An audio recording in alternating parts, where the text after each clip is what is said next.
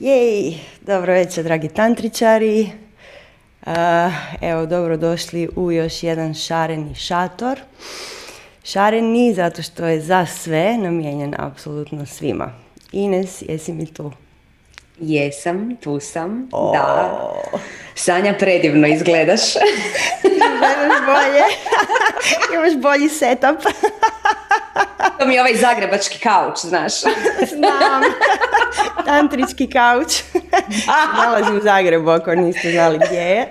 Evo. ok, evo, lagano se skupljamo. Pa ćemo početi.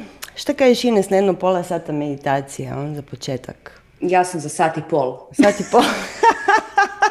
Evo, lagano se svi kupe, dobro je, odlaze. odlaze. Da se riješimo onih neradnika odmah na početku. Da, da, da se onih neradnika, jer danas ćemo pričati o praksi, praksi, praksi, kao i obično s nama. Uh, ok, svi čujete?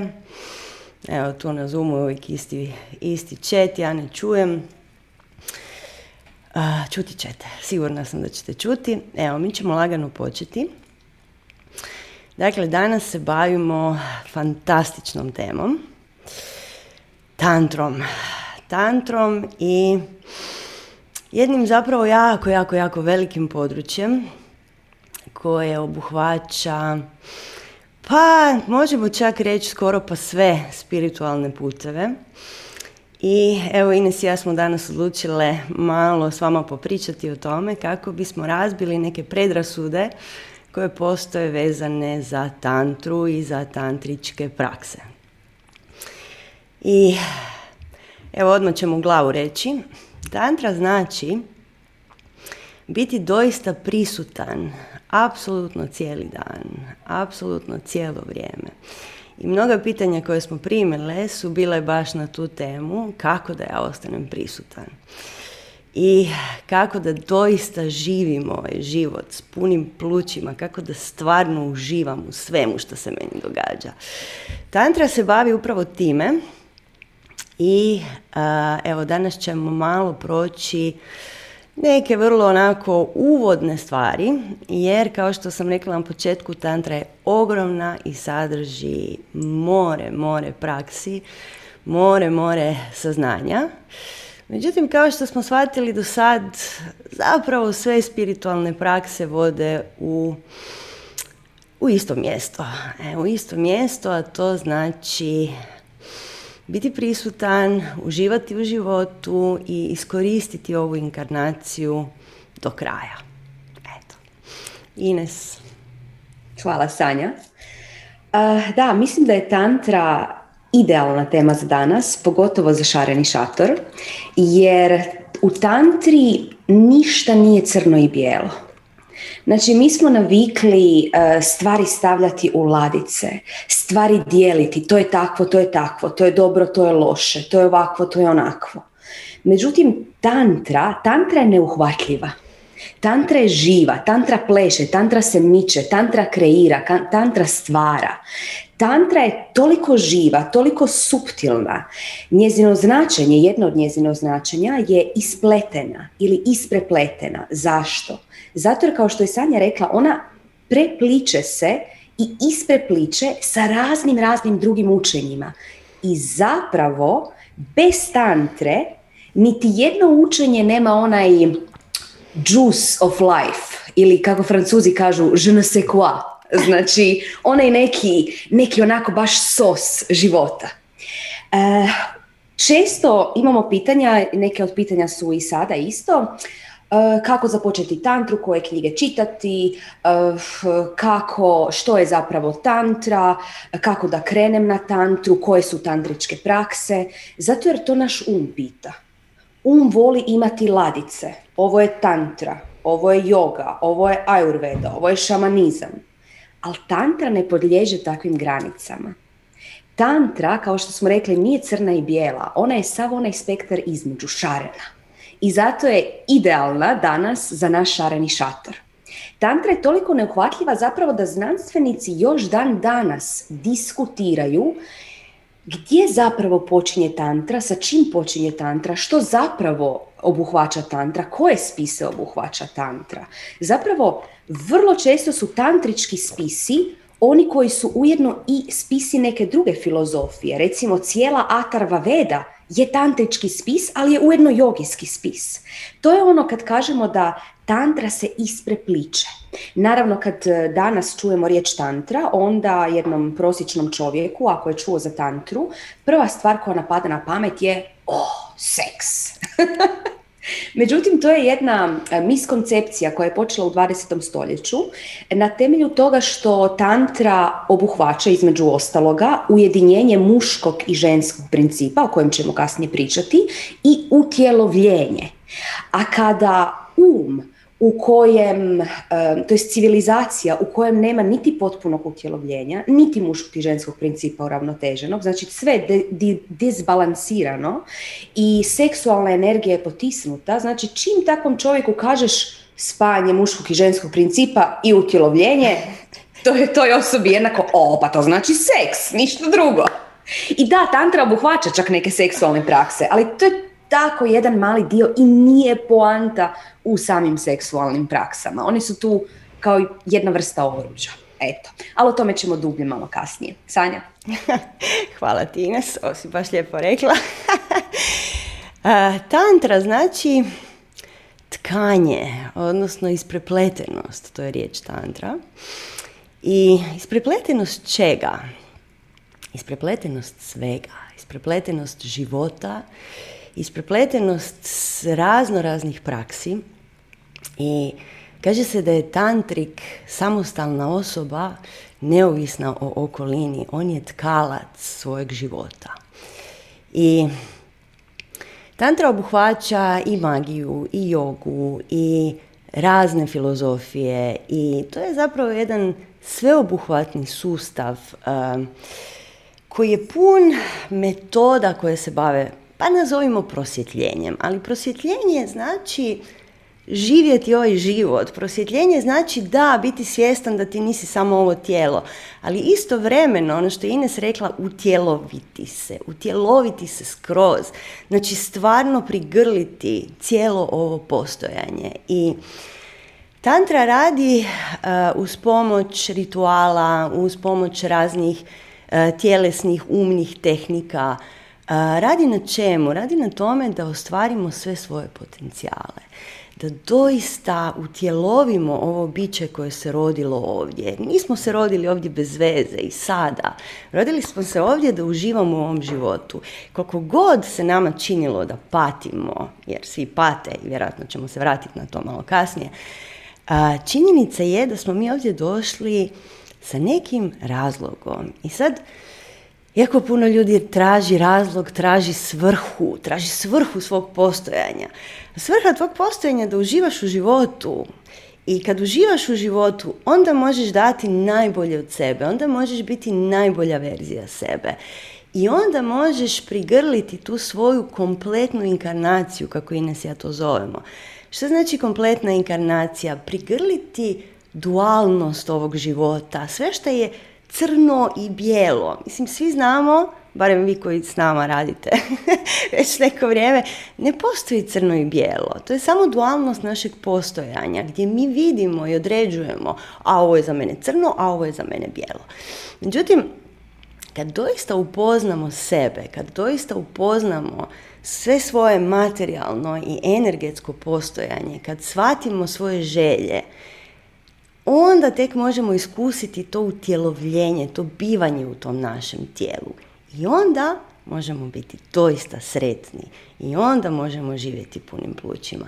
Jer mi kad pričamo o životu punim plućima, mi zapravo pričamo o tome da se moramo kompletno upoznati. Znači sve što je nama da svjesno, ali sve što je nama nesvjesno, sve što je u našoj sjeni takozvanoj i u našoj zlatnoj sjeni, znači gdje su naši potencijali. Jer ako mi stalno slijedimo putokaze i živimo onako kako nama društvo nalaže, a to je vrtić, škola, posao, brak, penzija, smrt, ne, nekako fali soka. fali tog soka o kojem je Ines malo prije pričala. Mislim, šta smo došli sad tu? Slijediti putokaze? Ne.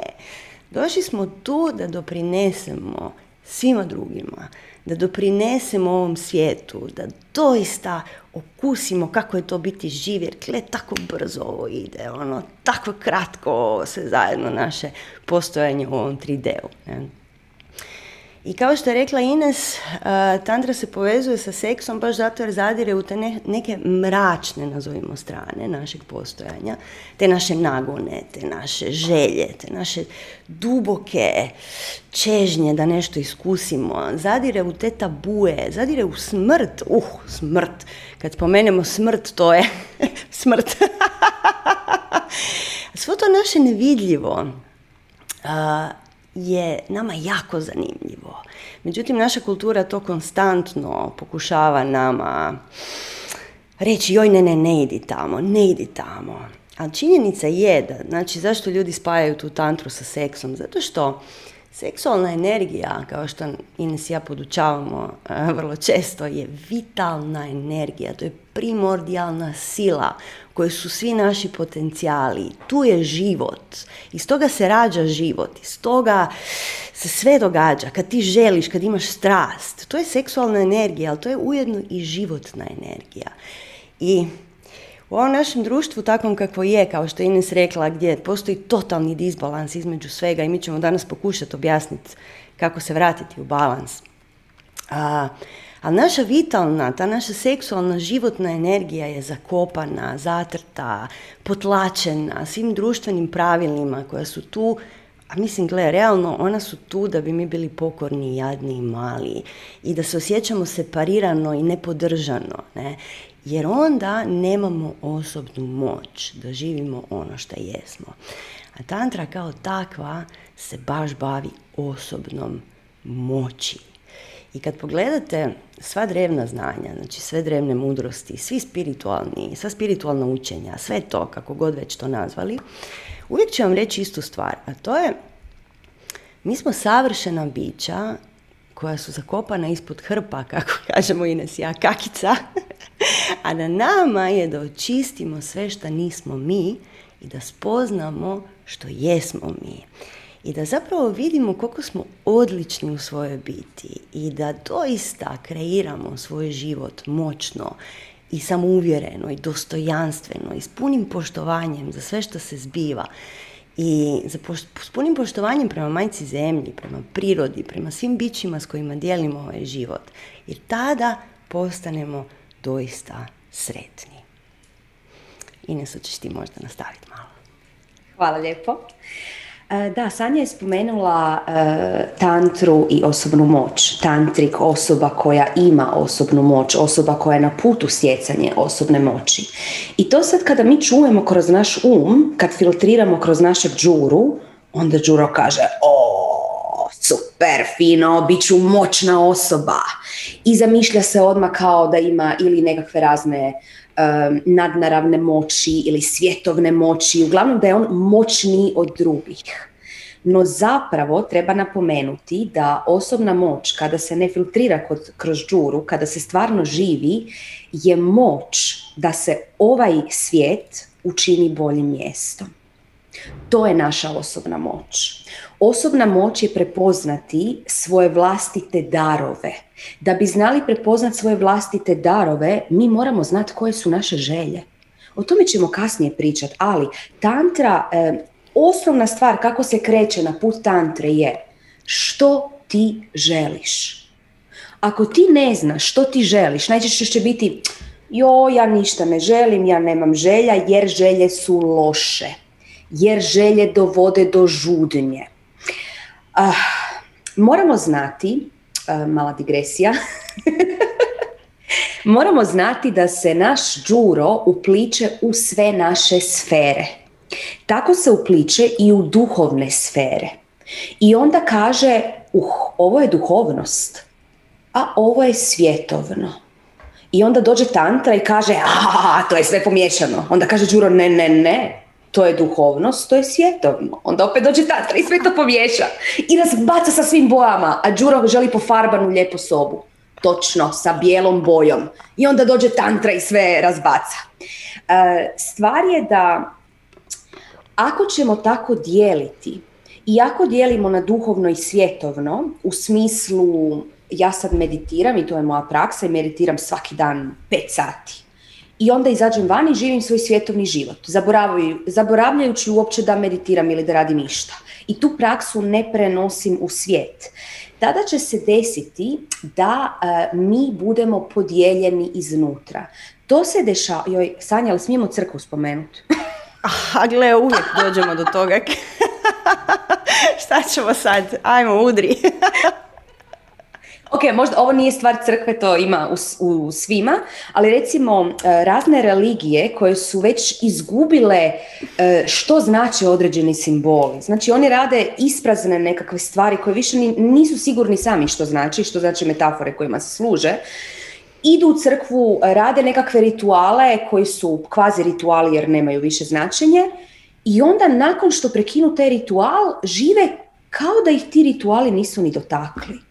To znači odvajanje svjetovnog i odvajanje duhovnog. Međutim, to dvoje je skroz, skroz povezano. I tantra nas tome uči. Mi ako odvojimo duhovno i ako odvojimo svjetovno, mi smo iznutra podijeljeni. I to želi naš džuro. Naš džuro želi da mi budemo podijeljeni. Jer ako smo mi podijeljeni, tada mi ne možemo ući u naše želje. A gdje su naše želje? Vrlo često u podsvjesnom i nesvjesnom. To će nam Sanja kasnije jako lijepo objasniti. Si sigurna? jesam, jesam. To je tvoja specijalnost. Znači, naše želje su u podsvjesnom i nesvjesnom i mi da dođemo do njih, mi vrlo često trebamo proći kroz našu tamnu stranu. Jer gdje se skrivaju najveći naši darovi? Mi naših najvećih darova nismo najčešće ni svjesni. I to je ono što je Sanja malo prije bila spomenula sa sjenom. Postoje dvije sjene. Tamna sjena i zlatna sjena. Tamna sjena je ona tama koju mi ne želimo vidjeti u nama. To je sve ono što vas smeta kod drugih ljudi a vidi kako je ovaj brbljav, a vidi kako je ovaj stalno živčan, a vidi kako je ovaj nestrpljiv. Sve ono što vas smeta kod drugih ljudi, to je vaša tamna sjena. Međutim, tantra nam daje mogućnost da mi taj otrov, to je ta vrhunska alkemija životna, otrov pretvorimo u nektar, pretvorimo u plodno tlo i dođemo do zlatne sjene. A zlatna sjena je skrivena. Zlatna sjena je oni, oni naši darovi, to je najčešće ono što vidimo kod drugih ljudi i tome se divimo. Ponekad na tome zavidimo i mislimo joj kad bi bar ja imala to ili bila takva. To mi imamo, zato s tim rezoniramo, zato se tome divimo. Međutim, to je skriveno sa tamnom sjenom i trebamo proći kroz tu tamnu sjenu i Đuro to zna i onda kaže ne, ne, ne, ti si dobra, duhovna osoba, ti svoju tamu potisni, ti nemaš tamu. To, su, to je najbolje. ja meditiram godinama, ja nemam više ljutnje u sebi. Ljutnja je božanska jednako kao, kao veselje. I ti ako ju znaš utjelovit na božanski način, ako njome znaš manevrirati, ta ljutnja je još samo jedan energetski pokret koji ti kao božanstvo projiciraš na van, provlačiš, radiš ples. To je, to je ples života, jedan od pokreta u plesu života. Međutim, ljutnja kada ne znaš njome, njome kontrolirati, tada ljutnja upravlja sa tobom. I tada ta tamna strana upravlja sa tobom. Sanja? Hvala ti. Da, tantra je ogromna jer sadrži jako puno pristupa različitih životu i samorealizaciji, ali i magiji i temelj tantre, kao što Ines rekla, je zapravo to, nazovimo, prosvjetljenje kroz želju i vrlo često nam se čini da je tantra suprotna na neki način od recimo budizma ili nekih drugih uh, vjera. Uh, budizam kaže prosvjetljenje kroz nevezivanje, odnosno kroz nemanje želja. Međutim, ono što smo mi naučili je da su to zapravo dva lica istog novčića, jer prijanjanje i odbijanje, lijepo Buda kaže, to je zapravo isto. To je ista stvar. Ti si ili prijanjalica ili odbijalica. I tako stalno ideš kroz život. Prijanjam, odbijam, prijanjam, odbijam. Odluči se. Odluči se ili odbija ili prijanjaj. tako da mnogi, mnogi uh, budisti se bave tantričkim pristupom i budizam je puno također šareniji nego što se misli. I, I on sadrži i magiju i jogu sanjanja i svakakve čudne stvari. Tako da budizam i tantra su zapravo dva lica istog novčića, tako bi mi to rekli. U osnovi tantre je ta energija užitka i želje koja nam može pojačati svjesnost. Svjesnost je temelj tantre. Jer naša svjesnost u ovom trenutku je stisnuta u točku, u konzumerizam. Ja želim novi auto, ja želim novu kuću, ja želim whatever. Ali obilje, kao što mnogi od vas već znaju, ne znači imati puno para, na primjer, nego imati upravo ono što želiš u trenutku kad to želiš.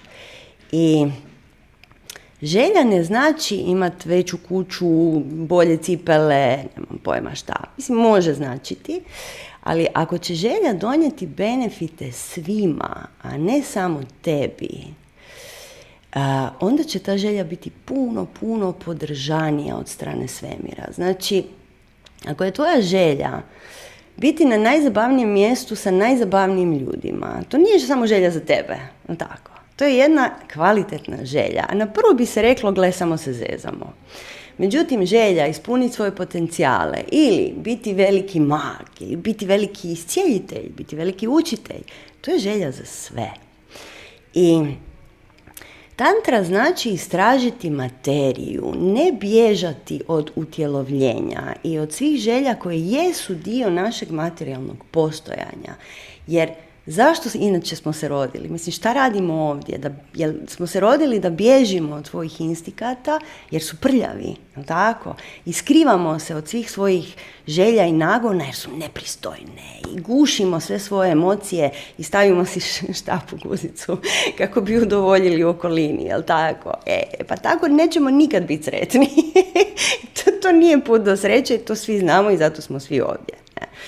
I kad pogledaš kad si bio najsretniji, kad si se valjao u blatu i, i smijao se i zabavljao se s drugim ljudima, a gola ako je moguće, znači kad si utjelovio to svoje postojanje, ne? jer mislim čega te sram? Mislim, poslije ćemo doći do toga, nas je sram svojeg tijela. Mislim, Bože, mili, pa stvarno, zar smo se rodili ovdje da nas bude sram svojeg tijela? I tako da, kad, kad kažemo želje, mi ako želimo neke ojadne darove, a, onda dobijemo upravo to, ojadne darove. Ako želiš bolje cipele, gle, dobit ćeš bolje cipele. Hoćeš biti sretan s time? Ba zapravo ne. On tih pet sekundi kad ih otvoriš iz kutije, bit ćeš super, ali nakon toga je gotovo. Ne? Tako da, Ines i ja smo kroz svoja istraživanja zadnjih par godina shvatile da ljudi nisu u stanju, to jest ne znaju, ne nisu u stanju, vrlo su u stanju, ali ne znaju jer nisu odgojeni kako pravilno željeti. I naša ideja je da pravilno željeti znači da želimo da svijet bude sretnije mjesto. Na sve moguće načine. A da bi se to dogodilo, što moramo prvo napraviti? Mi moramo biti sretniji. Mi smo ti koji dijelimo sreću okolo. Nismo mi tu došli pokupiti tuđu sreću. Mi smo došli tu dati sve što imamo i onda primiti natrag svoje poklone zbog toga. I to vam je karma. Ako ćemo pravo. To je ta karma koju svi pričaju kao nečem negativnom. Ne. Budi sretan, dijeli sa, sa svijetom svoju sreću i dobit ćeš natrag sreću. I ne samo sreću, nego dobit ćete obilje svega što postoji. Imate uh, jedan divan um, koncept u budizmu koji kaže kad razviješ bodičitu u srcu, sve dobre stvari u životu se privučene tebi i slijevaju se po tebi kao kiša. I privlačiš dobre prijatelje, dobru hranu i sve drugo. Tako nekako ide otprilike taj citat. Tako da umjesto da vizualiziraš sebe kako imaš brdo para, razvi bodičitu. Bodičita znači um, da želiš to je zapravo jedan altruistički zavjet u budizmu, ali vrlo je, vrlo je pragmatičan, može se vrlo lako upotrijebiti na sve nas bez da ste budisti i bez da bilo šta radite po tom pitanju. A znači zavjet da probudiš sebe kako bi se svi drugi probudili, odnosno da ti budeš sretan kako bi svi ostali bili sretni. I čita, razvijanje čite je zapravo recept za bogatstvo. Evo, ako ste htjeli recept za bogatstvo, evo ga. Razvij čitu i želi svima ubilje. E. I kad se posvetiš tome da tvoja patnja nestane, to je zapravo cijela ideja te bodičite, uh, ali također i da patnja svih drugih nestane, da sva patnja na ovom svijetu nestane. Šta mi zapravo mislimo po time? Mi po time mislimo da se mi želimo probuditi iz ovog transa, da smo mi male, ograničene, nebitne emanacije koje se samo sažaljevaju po cijeli dan. I mi smo truli, jadni i mali. I vidja, odnosno vidja, to neznanje u našoj pravoj prirodi, ono što tantra jako želi naglasiti, je da smo mi zapravo bezgranična bića koja evoluiraju u bogove, u bude, u ljude koji stvarno kreiraju svoj svijet sa osobnom moći, sa punim samopouzdanjem. E. I kad pogledate, magija je to isto i budistička i zapadna i sva magija želi to isto da evoluiramo u bića puna osobne moći. Jer tek kad smo mi bića puna osobne moći, svijet će biti izvrsno mjesto. Tako da, evo, razvijte bodičitu i dobit ćete zanimljiv efekt kad ćete postati magnet za sve dobre stvari. Zato što, mislim, kad ti razviješ bodičitu i kad ti želiš ljudima stvarno dobro i kad ti želiš da oni budu sretni, a, s tobom je super. Ljudi s tobom uživaju i vrlo lako se s tobom povežu. Ne? I stvarno i hrana i novci i obilje, mislim, to dolazi od ljudi. To ne dolazi od manifestiramo iz prostora. Može se i to, ali to nije, nije ideja trenutno. Ne? Tako da, evo, kad ljudi prepoznaju da mi želimo za njih da oni budu slobodni i sretni, ne kroz odbijanje zla, nego kroz prepoznavanje da smo mi dovoljno snažni da zagrlimo i tu mračnu našu stranu. Jer da nismo dovoljno snažni, ne bismo je imali. Tako. Mislim, niko se nikad nije rodio sa izazovima koji su veći od onog što on može. E, to samo naš mali džuro. Ti to ne možeš, ti to ne možeš. E. tako da evo, želja kao funkcija tantre uh, je temelj uh, svih praksi tantričkih.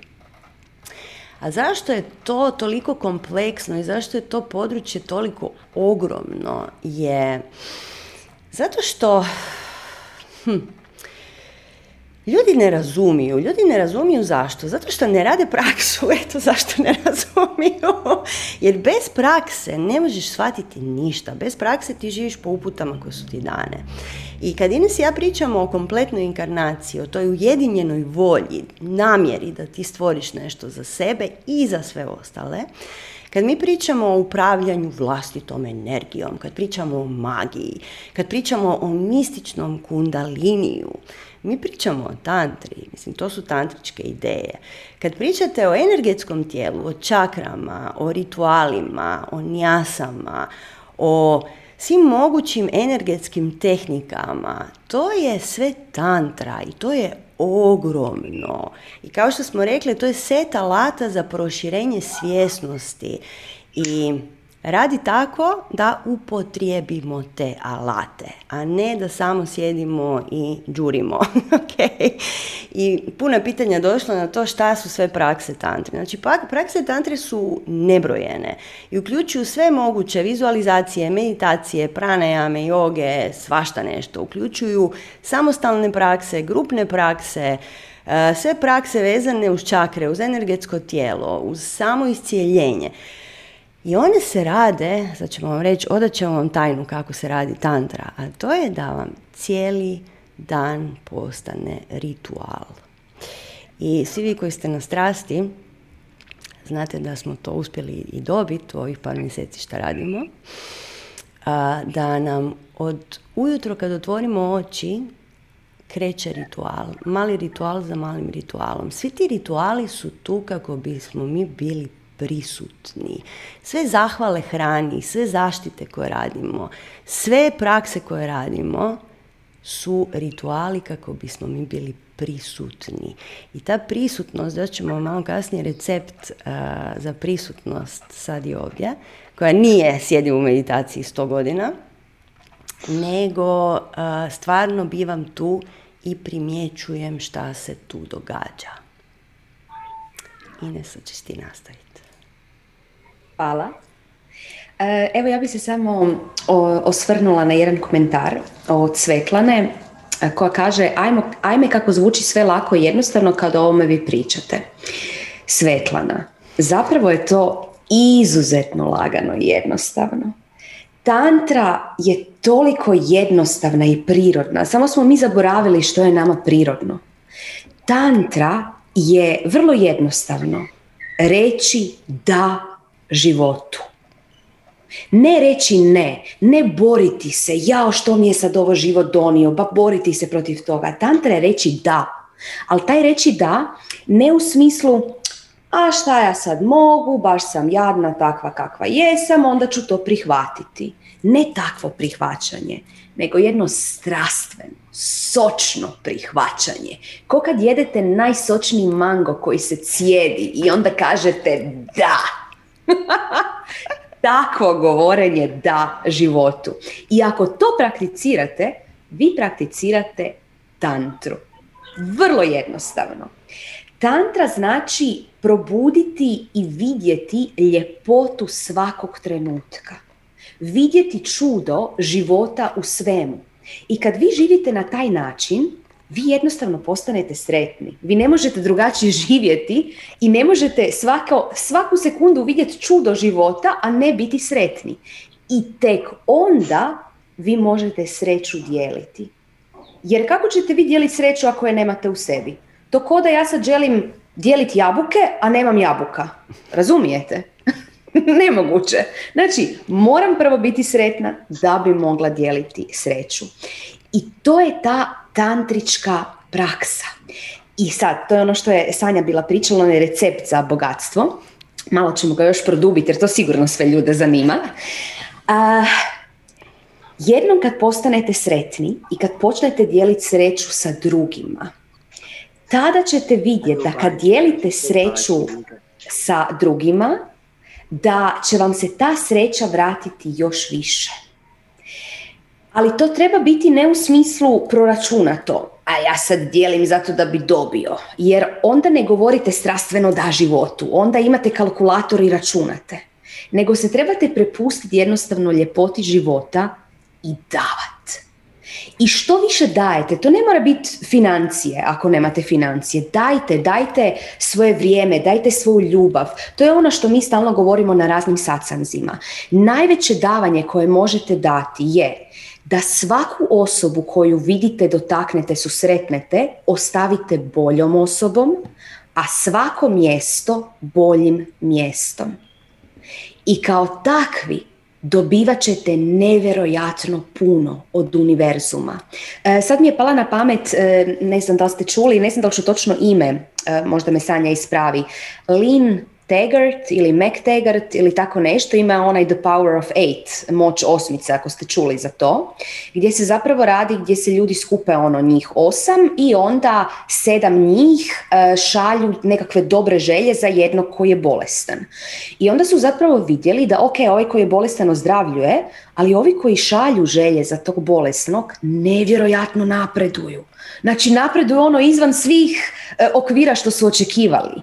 I to je samo jedan, jedan od dokaza ovoga što mi pričamo, znači što je nedavno bilo primijećeno. Ali možete i sami to potvrditi na sebi kad krenete uistinu tako živjeti. Znači vidite sve kao predivan poklon života, sve što vam se događa. Osjećajte sve, nemojte bježati od ničega. I to smo isto već pričali, znači da e, sve, sve emocije koje imate imaju jednu glavnu slavinu. I ako vi mislite da možete zatvoriti samo loše emocije, vi ste se zapravo zatvorili za sve emocije. I onda i volite mlako, i radujete se mlako, i znati željni ste mlako i želite mlako. Samo zato da slučajno ne bi pokazali svijetu da ste ljuti. Ili slučajno, ne daj Bože, da ne bi pokazali svijetu da ste ljubomorni. Ili slučajno da ne bi pokazali neku drugu svoju sjenu. A znate što? Ljude je zapravo baš briga kakvi ste vi, jer ljudi i tako i tako gledaju samo sebe. Tako da, raskalašite se.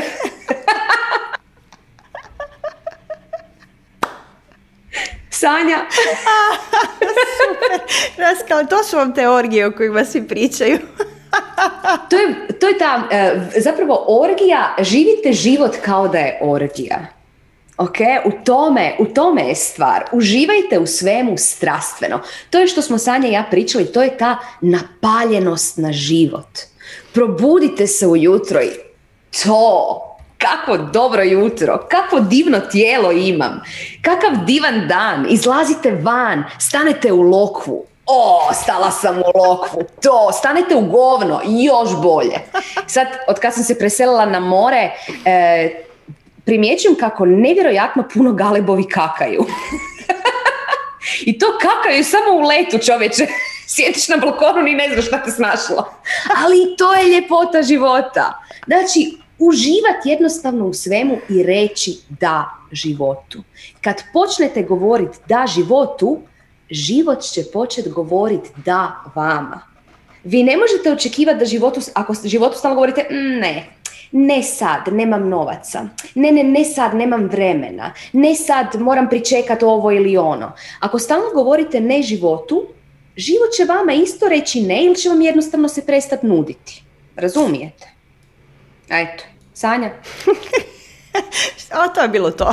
Možemo završiti. um, pa da, kao što je Ines rekla, znači trebamo, trebamo uh, reći da svemu i razviti to napaljenje na život. I to napaljenje na život je naša nova mantra, tako smo to nazvali. Ali zapravo čemu to služi? Čemu služe ti užici? Znači, tantra, funkcija tantre je zapravo transformirati te sve užitke u transcendentalna iskustva duboke prisutnosti. Ovo što je Ine sada rekla, ono, o, vidi, govance mi je doletjelo s neba, wow, kako zanimljiva senzacija, pogodilo me u čelo, o, umriću od smijeha, ne? I stvarno ću ga osjetiti, jel toplo, jel tvrdo, šta je to? I to transformiranje užitka u transcendentalno iskustvo, što to zapravo znači, u nekoj teoriji nazovimo, imate uvijek u tantri simbol dva božanstva koja su spojena i onda mi to kažemo oni vode ljubav, ali to je puno više od toga. Zato taj seks se stalno izbacuje van, ali seks je samo jedan mini, mini dio. I ta isprepletenost dva principa je ono što tantra radi i u tibetanskoj, nepalskoj, indijskoj tantri imate taj jam, to je unija mudrosti i suosjećanja.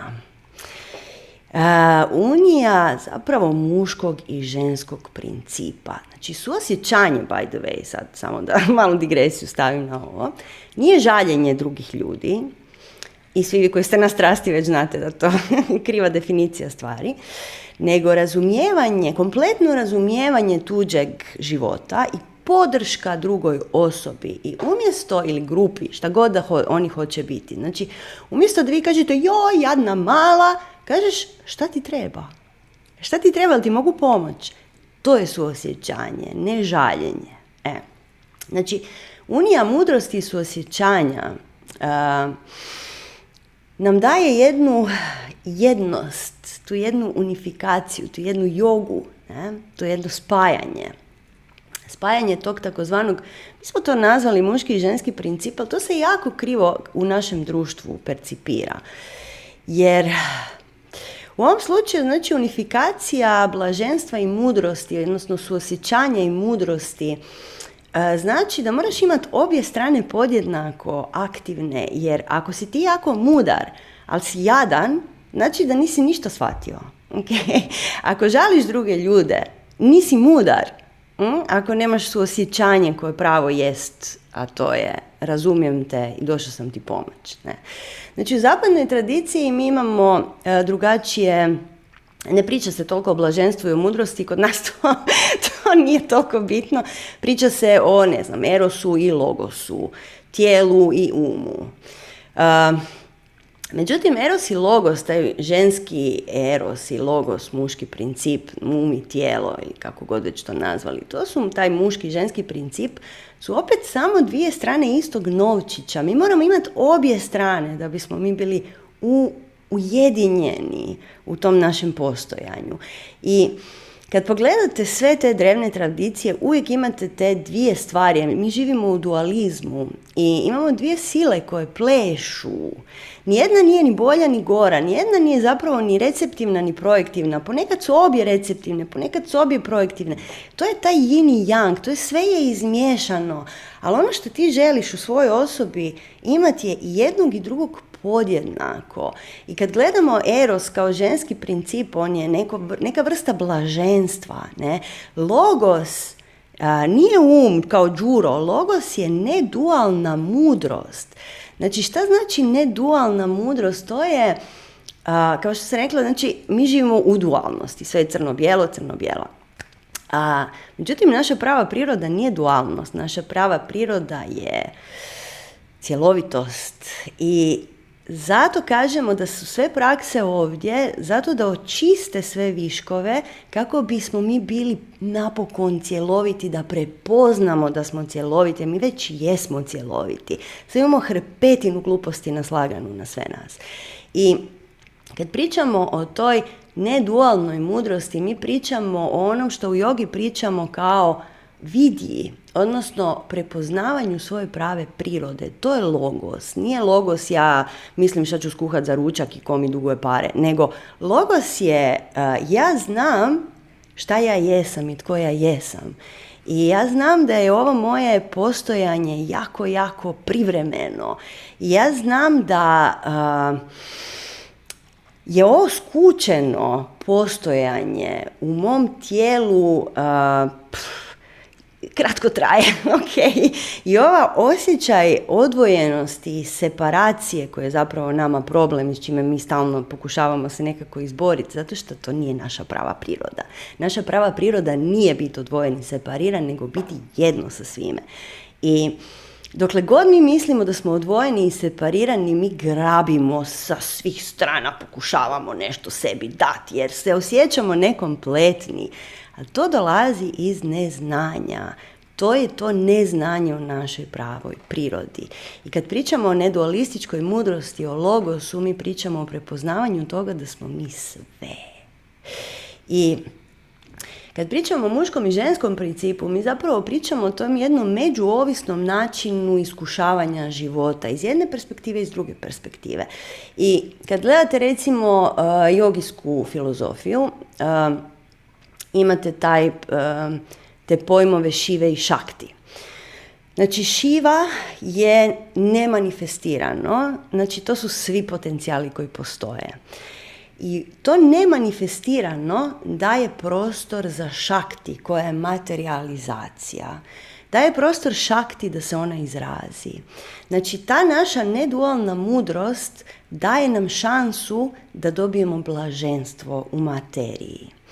I imate jednu super priču o Šivi i Kali Znači, bila je, bila neki, neka gadna borba je bila i pozvana je Kali da riješi stvar, da demone, eh, da se, da se obezglavi demone. Međutim, došla je Kali na bojište i krenula je sjeće. Ako znate, Kali je vrlo jedna pff, zeznuta boginja sa puno oružja i ona je wow. I pozvana je tamo i krenula je mlatarat, međutim onda se malo zanjela jer je to bilo tako dobro, je bila je malo u PMS-u i onda je počela sjeći sve što, se, sve što vidi ispred sebe. I onda su se bogovi zabrinuli i onda su pozvali Šivu da riješi stvar. Šta je Šiva napravio? Šta je taj muški princip napravio? Šiva je došao na bojno polje i onda je legao ispred Kali I ona ga je vidjela i onda se sjetila, pa hej, ja njega volim, neću sad ovo raditi. Ne. Znači, to vam je ta simbolika, muška energija daje prostor i podršku toj dinamičnoj ženskoj prirodi. Ne pričamo o ženama i muškarcima, pričamo o svim osobama na ovom svijetu. Svi mi imamo muški i ženski princip. I kad idemo sebe kompletno prihvatiti, upoznat, moramo uzeti te dvije stvari kao vrlo, vrlo bitne, jer shvatiti igru ovih sila, znači mudrosti, blaženstva, tog muškog ženskog principa, davanja prostora nečemu da se razvije i divljanja po ovom materijalnom svijetu, kad mi prihvatimo da to sve imamo u sebi, mi onda uh, shvatimo šta je ta vidija i shvatimo da mi jesmo jedno i više nema nikakve razlike između moje patnje i tvoje patnje i moje ekstaze i tvoje ekstaze i tek tad je moguća prava velikodušnost. Ja se razmahala Ines, molim te nastavi. Sve u redu. ja ću nastaviti na ovo što si ti pričala. Znači da, ajmo reći nekakav krajnji osjećaj koji se razvija je biti jedno sa svime. Međutim, da bi bili jedno sa svime, mi prvo trebamo biti jedno sami sa sobom. Trebamo sve svoje razlomljene dijelove ujediniti. A kako se to postiže? Pa ajmo vidjeti recimo indijsku mitologiju. U indijskoj mitologiji se ravnoteža na cijelom svijetu postiže tako da imamo ravnotežu između asura, i deva. A su, ajmo reći, kao nekakvi demoni, kao nekakav mračni princip, a deve su božanski princip. Znači, mi trebamo imati balans između toga dvoga. Ako i jedno od to dvoje nadvlada, nije dobro. Šta se onda radi ako jedno od to dvoje navlada? Onda se zovu muški i ženski princip Šiva i Šakti da to uravnoteže. Ako Šiva i Šakti nisu uravnoteženi, tada će i Asure i Deve otići izvan ravnoteže. Znači što je što mi želimo napraviti unutar sebe? Jer sve što se priča o mitovima kao nekakva metafora, zapravo se priča o našim unutarnjim bojištima, ajmo reći pod navodnicima u nedostatku bolje riječi. želimo unutar sebe uravnotežiti, znači želimo prihvatiti kao prvo svoju tamnu stranu. Neko je pitao, aha, evo ga, znači, znači kada smo ljubomorni da kažemo to ljubomora ili i smješkići. Da, kada ste ljubomorni, recite to ljubomora. Uživite se potpuno u to. Skroz osjetite tu ljubomoru. Ali, uh, ovo sanja nije kod mene, neko ne, ne, drugi. Da. E, ali to kad vi potpuno proživljavate tu svoju ljubomoru, to ne znači da ju trebate manifestirati na van i da trebate početi sad tuć vašeg muža jer ste vi sad ljubomorni. ok, ne, i on reći, pa Sanja i Ines su bi rekli da je to u redu. Ne, nismo rekli da je to u redu. Nikada vaša sloboda izražavanja i sloboda općenito ne smije ugrožavati tuđu slobodu, to zapamtite. Ali nemojte tu ljubomoru skrivati od sebe, priznajte si, ok, ja sam ljubomorna, ja sam jedna ljubomorna kuja ok, ajde idem to u potpunosti osjetiti. I osjetite to, proživite to i onda odlučite da li želite to biti ili sad ste već to proživjeli i onda možda više ne želite to biti. I onda to maknite ili ostavite. Naravno, to sad zvuči jako jednostavno, zapravo je, ali za to da bi imali snage to napraviti, da bi imali snage pogledati kao prvo u svoje kakice, što je jedna od ključnih praksi tantre, trebate imati dovoljno ono što mi zovemo slobodne energije pod navodnicima. Šta znači slobodna energija? Trebate otpustiti razne, razne stvari koje okupiraju vašu energiju kroz razne prakse. To mogu biti jogijske prakse, puno jogijskih i tantračkih praksi je slično. To mogu biti budističke prakse, to mogu biti šamanske prakse. Glavno je da imate određene prakse kojima vi dobivate svoju energiju nazad. I što više dobivate energije nazad, a dobivat ćete energiju nazad i govorenjem da životu. E, u početku govorite da životu tamo gdje imate snagu. i onda će vam se sve više i više snage vraćati i vi ćete imati snagu govoriti da životu, strastveno, sočno, kad kažem sočno mislim ono mango sočno, čak i kad su stvari najteže. Znači malo po malo uzimajte svoju energiju nazad i, i punite se, punite se na taj način. I tada ćete polagano, kad prihvatite svoju tamnu stranu, kad dođete do svoje zlatne sjene, početi živjeti svoju zlatnu sjenu, početi e, činiti same sebe sretnima i onda početi činiti svijet sretnima i onda ćete vi biti još sretniji i onda ćete se osjetiti kao jedno. I to je to zapravo. Eto, vrlo jednostavno. vrlo jednostavno. Napisat ćemo priručnik e, do tantre u tri koraka. To će biti od tri stranice. Biće hit. Tantra for Dummies. Tantra for Dummies. Je, postoji Tantra for Dummies, probala sam to čitati. Da, da? Ne. Ne. ne. uh, ok, evo sad ćemo se malo baciti na uh, neka pitanja. Uh, aha, ali prije svega toga, htjela bih samo nešto reći što se svača dosta, dosta uh, krivo. Hm, ništa nije krivo, nego plitko, možda plitko. Jer vrlo često ćete nabasati u bilo kojim tantričkim priručnicima, knjigama, predavanjima, šta god, da je ultimatni rezultat tantričke prakse spoznaja ja sam Bog. I to je ovo o čemu smo pričali malo prije. Znači, mi smo jedna substanca koja misli da je odvojena od svega. I zato je tantra toliko potisnuta, zato ni jedna religija ne voli tantru, zato ni jedno društvo koje želi da su ljudi mali i, i poslušni ne voli tantru. I zato je ta tantra toliko mistificirana, toliko je kao joj, to su neke orgije, to je nešto. Međutim, poanta tantre je ja sam Bog. I onda to zvuči, o, pa ja sjedim tamo gore i naređujem ko šta radi i ko šta ima da misli.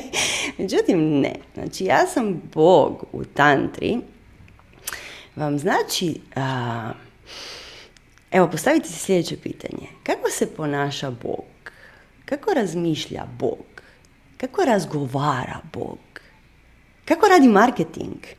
Kako piše postove na društvenim mrežama? Kako se nosi sa neočekivanim izazovima? Ne? I šta se desi kad Boga ostavi cura ili kad mu se pokvari kompjuter ili kad ne zna svoj password? Kako se ponaša to božanstvo kad dođe za svoj kompjuter i kaže E Bog, odnosno božanstvo, ili kako ćemo to nazvat, znači spiritualno biće, zna da je to jedna zezancija, da je sve ovo igra. I to je ona igra o kojoj Ines ja stalno pričamo. Igra života, ljudi. Ne kumbaka i padam u nesvijest. Ono, I samo ću slijediti putokaze zato što Isuse Bože kako je ovo teško. Ljudi, svi mi smo došli ovdje jer možemo izvesti ovo. Znači, mi smo došli ovdje, inkarnirali smo se ovdje jer možemo živjeti ovaj život i imamo sve što nam treba za to. I hrpetina ljudi nas pita stalno, joj, koja je moja svrha, joj, koja je moja istina, dobili smo nekoliko pitanja o tome, da li tantra može meni reći koja je moja istina, koja je moja svrha. Naravno da može, ja ti kažem, ti si Bog. Možeš šta god hoćeš, pod uvjetom da svaki put kad ideš pisat post na društvenim mrežama, kažeš kako bi Bog pisao post na društvenim mrežama. Kad te naljuti tvoja susjeda, kako bi Bog reagirao na ovu moju susjedu? Tako da zato postoje te toliko, um, tantra je jako direktna. Ovo što je Ines rekla, jako je jednostavno. jako je jednostavno, samo shvatiš da je ovo igra koju smo došli igrat.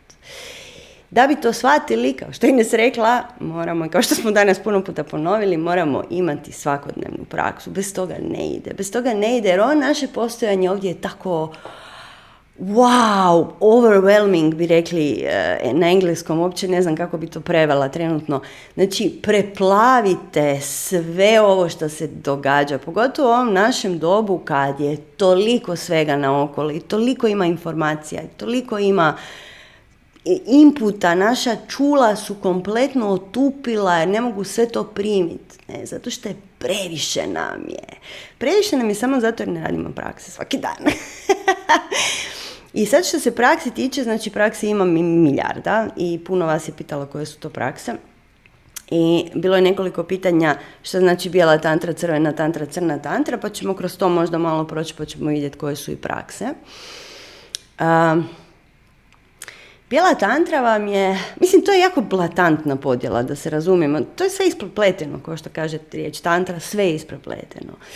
I kad idemo to ovako dijeliti akademski, onda ćemo reći da je bijela tantra nekakva osobna spiritualna praksa i da je to transcendentiranje ega kroz mentalnu i tjelesnu disciplinu, što je na primjer yoga. Ne. Yoga je dio bijele tantre, vrlo, vrlo očigledna. Ne. Onda recimo iz tantre su vam pro, pro, e, proizašle prostracije, famoznih 108 prostracija, famoznih 108 pozdrava suncu. Um, čemu vode te prakse? Znači vi kad napravite 108 prostracija, u vama se razvije zahvalnost za život, jedna dubinska zahvalnost za život. Vi kad prakticirate stvarno jogu svaki dan, vi ćete dobiti taj osjećaj za poštovanje prema prirodi i svim prirodnim ciklusima. Znači, bijela tantra nas vraća vraća nas prirodnom načinu postojanja. E. I tu su vam prakse, znači sve jogijske prakse koje znate, mantre, meditacije, njase, jantre, mudre, e, cijela situacija oko dizanja kundalini energije. E, Bila tantra je jedan direktan i brzi način za spiritualni rast kroz svakodnevnu praksu. Ne? I e, temelji se na disciplini, na fokusu, i na tim nekim energetskim tehnikama za samorealizaciju. I razlika između bijele tantre i ovih drugih je u tome što bijela tantra želi, nazovimo, prevazić našu potisnutu mračnu stranu i želi riješiti te neke naše unutarnje potisnute stvari i e, dovesti nas kao cjelovito biće do nekog svjesnog stanja. Samo sekundu. Hm? do nekog svjesnog stanja, odnosno stanja svjesnosti. I u bijeloj tantri vam je fizičko, mislim u svakoj tantri vam je fizičko zdravlje ključno za spiritualni rast. Znači čišćenje tijela, a, sve što radimo za tijelo, a, radimo i za um naravno, jer u zdravom tijelu zdrav um. I cilj svake tantre je bezuvjetna ljubav cilj apsolutno svake tantre, iako kad vidite, eh, kad dođemo do crne, onda ćemo, ćemo se zapitati šta je šta. Ali bezuvjetna ljubav eh, vam je u temelju našeg postojanja. I vi kad se nazovimo prosvjetlite i kad otkrijete šta znači to jedno, to jedno je bezuvjetna ljubav. E. I mi smo svi iz toga nastali i, i tamo idemo. Onda crvena tantra, crvena tantra, je ta famozna seksualna tantra. To znači transformacija te naše seksualne energije koja je vitalna energija. Znači prestanimo izvati samo seksualna energija. Ona služi za kreiranje svega. Ne samo za kreiranje djece, nego za kreiranje cijelog svijeta. Kad mi usmjerimo tu najjaču našu seksualnu, vitalnu energiju u svoj spiritualni rast, mi dobijemo direktni uvid u sve što je nevidljivo, sve što je zabranjeno, sve što je potisnuto i imamo snage prigrliti sve to što je zabranjeno, potisnuto, sve tabuje. Kako bismo oslobodili tu energiju, jer dokle god mi potiskujemo bilo šta, dokle god mi sebi ne želimo priznati, dokle god živimo u sramu, krivnji i šta god, naša energija je zaključena i kao što je Ines rekla, šta znači osloboditi svoju energiju? Znači otključati je iz tih dijelova nas gdje ona besmisleno je utrošena kako bi sakrila nama i cijelom svijetu što mi doista jesmo, ne u onom smislu prosvjetljenog bića, nego u smislu šta sve sadržimo duboko iznutra. Ne. I dokle god je to sve nama skriveno, mi smo puni frustracija, blokada i uvjerenja koje nam ne služe. Tako da želimo osloboditi tu energiju za kompletnu inkarnaciju. Tako da crvena tantra je vrlo moćna, vrlo moćna i sadrži jako, jako moćne tehnike.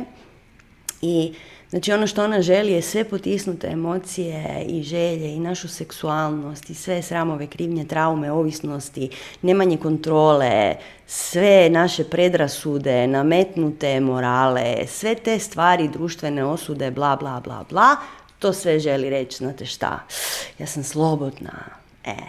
I tu imate malo drugčije prakse, recimo i oni jaje koje smo, koje smo radile pred, ne znam koliko više je prošlo, vam jedna zanimljiva tantrička praksa, ritualne masaže, e, imate te masaže u paru, masaže u grupama, e, meditacije u paru, meditacije u grupama i orgije nisu to. Mogu biti, ali nisu to. I još imamo crnu tantru. Crna tantra u originalu se bavila svjesnom smrću, odnosno šta je ta smrt? Daj, mi isto to imamo, mi isto tamo idemo, šta je ta smrt? Jer već u vedama vi imate dijelove koji, o kojima ljudi tako nerado pričaju, ali evo mi ćemo. Jel tako, Ines? e, svjesna smrt, što to znači?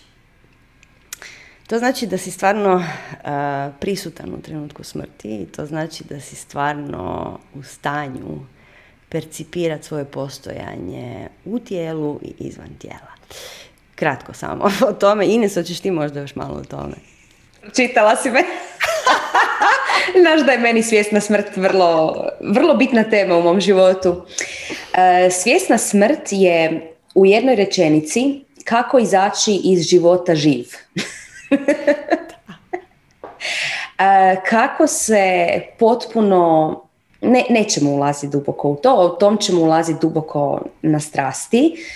Mm, sumnjam da ćemo ikad raditi baš vanjske nekakve projekte u vezi svjesne smrti jer je to jedna vrlo, vrlo duboka tema i za nju treba puno energije. Ali ukratko, e, ako se rasplinete nakon smrti, vi se izgubite i univerzum vas prožvače. Prožvače i ispljune, doslovce ako uspijete zadržati svjesnost, e tada možete ići na više levele i možete zapravo evoluirati. Evo, ukratko. Zato je, zato je zapravo smrt vrlo važna. Šta mi radimo, šta naš džuro radi? Smrt. I odmičemo ju. I ponašamo se bahato kao da smrt ne postoji. To je toliko bahato od ljudskog bića kao da nikad nećemo umrijeti. A kada shvatimo da je smrt ovdje, da je smrt naš saveznik, tada svaka akcija dobije sočnost života. Jer već sljedećeg trenutka ja možda neću biti ovdje. Znači to, ja sam sad živa. I ja sad pričam s vama, pa to je predivno. Da li može biti bolje? Međutim, ako sam bahata i ponašam se ko da sam besmrtna, ko da smrti nema, ah, ne moram to sad raditi, mogu i kasnije, pa nije to sada bitno. Razumijete, odgađate život onda. Smrt treba prihvatiti i treba postati vaš saveznik. Smrt je ultimativni saveznik. Ali dobro, to sad već ide u neke šamanske vode, nećemo sad to. je, to je silna, silni strah od smrti. je odveo cijelu tu crnu tantru u razne kultove koji rade okultnu, ritualnu magiju i da se razumijemo, mi kad kažemo okultno, to samo znači skriveno, međutim u našem vokabularu je to već postalo, joj, to je neki oh, prizivanje entiteta, manipuliranje drugim ljudima, crna magija. A, crna tantra da, je jako je moćna da se razumijemo, jer vi kad uđete u to polje smrti, to je jako spiritualna situacija. I kao što i e, treća knjiga Yoga Sutri kaže, vi kad uđete jako duboko u svoj spiritualni element, dobit ćete magične moći.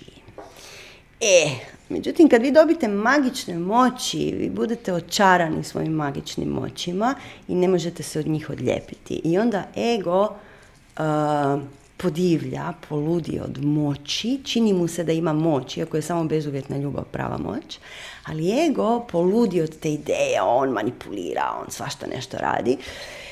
I ti ostaneš zarobljen u tom mraku, jer to je mračno. Jer dokle god ti manipuliraš drugim ljudima, to je mrak. Ako njima ne želiš isto što i sebi, to je mrak. E, Crna tantra u originalu bi bila puna svjesnost o toj mračnoj strani, ali puno korištenje te mračne strane. Ne? Tako da otpuštanje ega u crnoj tantri je ono što je problem i zato imate ove čudne sekte svakakve koje svašta nešto rade. I eto, ako vas zanima to, zanimljivo je, jako je zanimljivo i prilično je zastrašujuće zna biti. Eto. to je to. to je to što se tiče ove, ove podjele, nazovimo. I ja mislim da bi sad krenuli u utjelovljenje. Šta kažeš Ines? Da objasnimo što to jest. E, može, evo samo bi se malo referirala na jedno pitanje koje imamo na četu. Mislim da je dosta važno to objasniti. Pita nas Sara, za sve koji su na YouTube-u, gdje je ljenost u svemu tome, jel to i dalje reći da životu?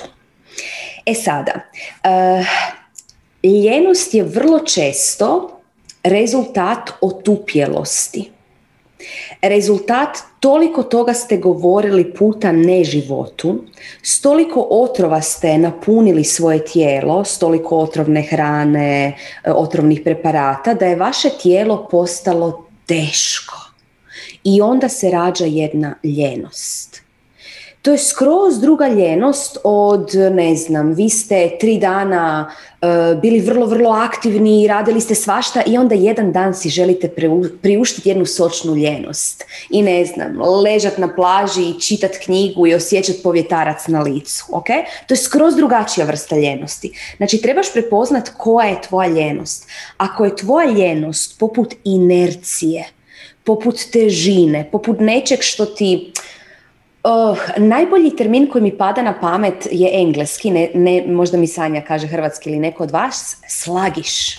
Jer to mi onako baš kao jednog puža teško, onako privlači um. Baš je onako sluzavo teško. Znači, ako imaš taj, tu jednu slagiš ljenost, uh, ok, prihvati kao prvo. Ok, super, ja sam sluzavi ljeni puž.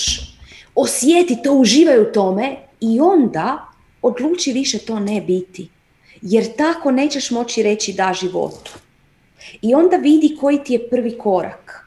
Koji ti je prvi korak da više to ne osjećaš? Možda je da promijeniš nešto u prehrani.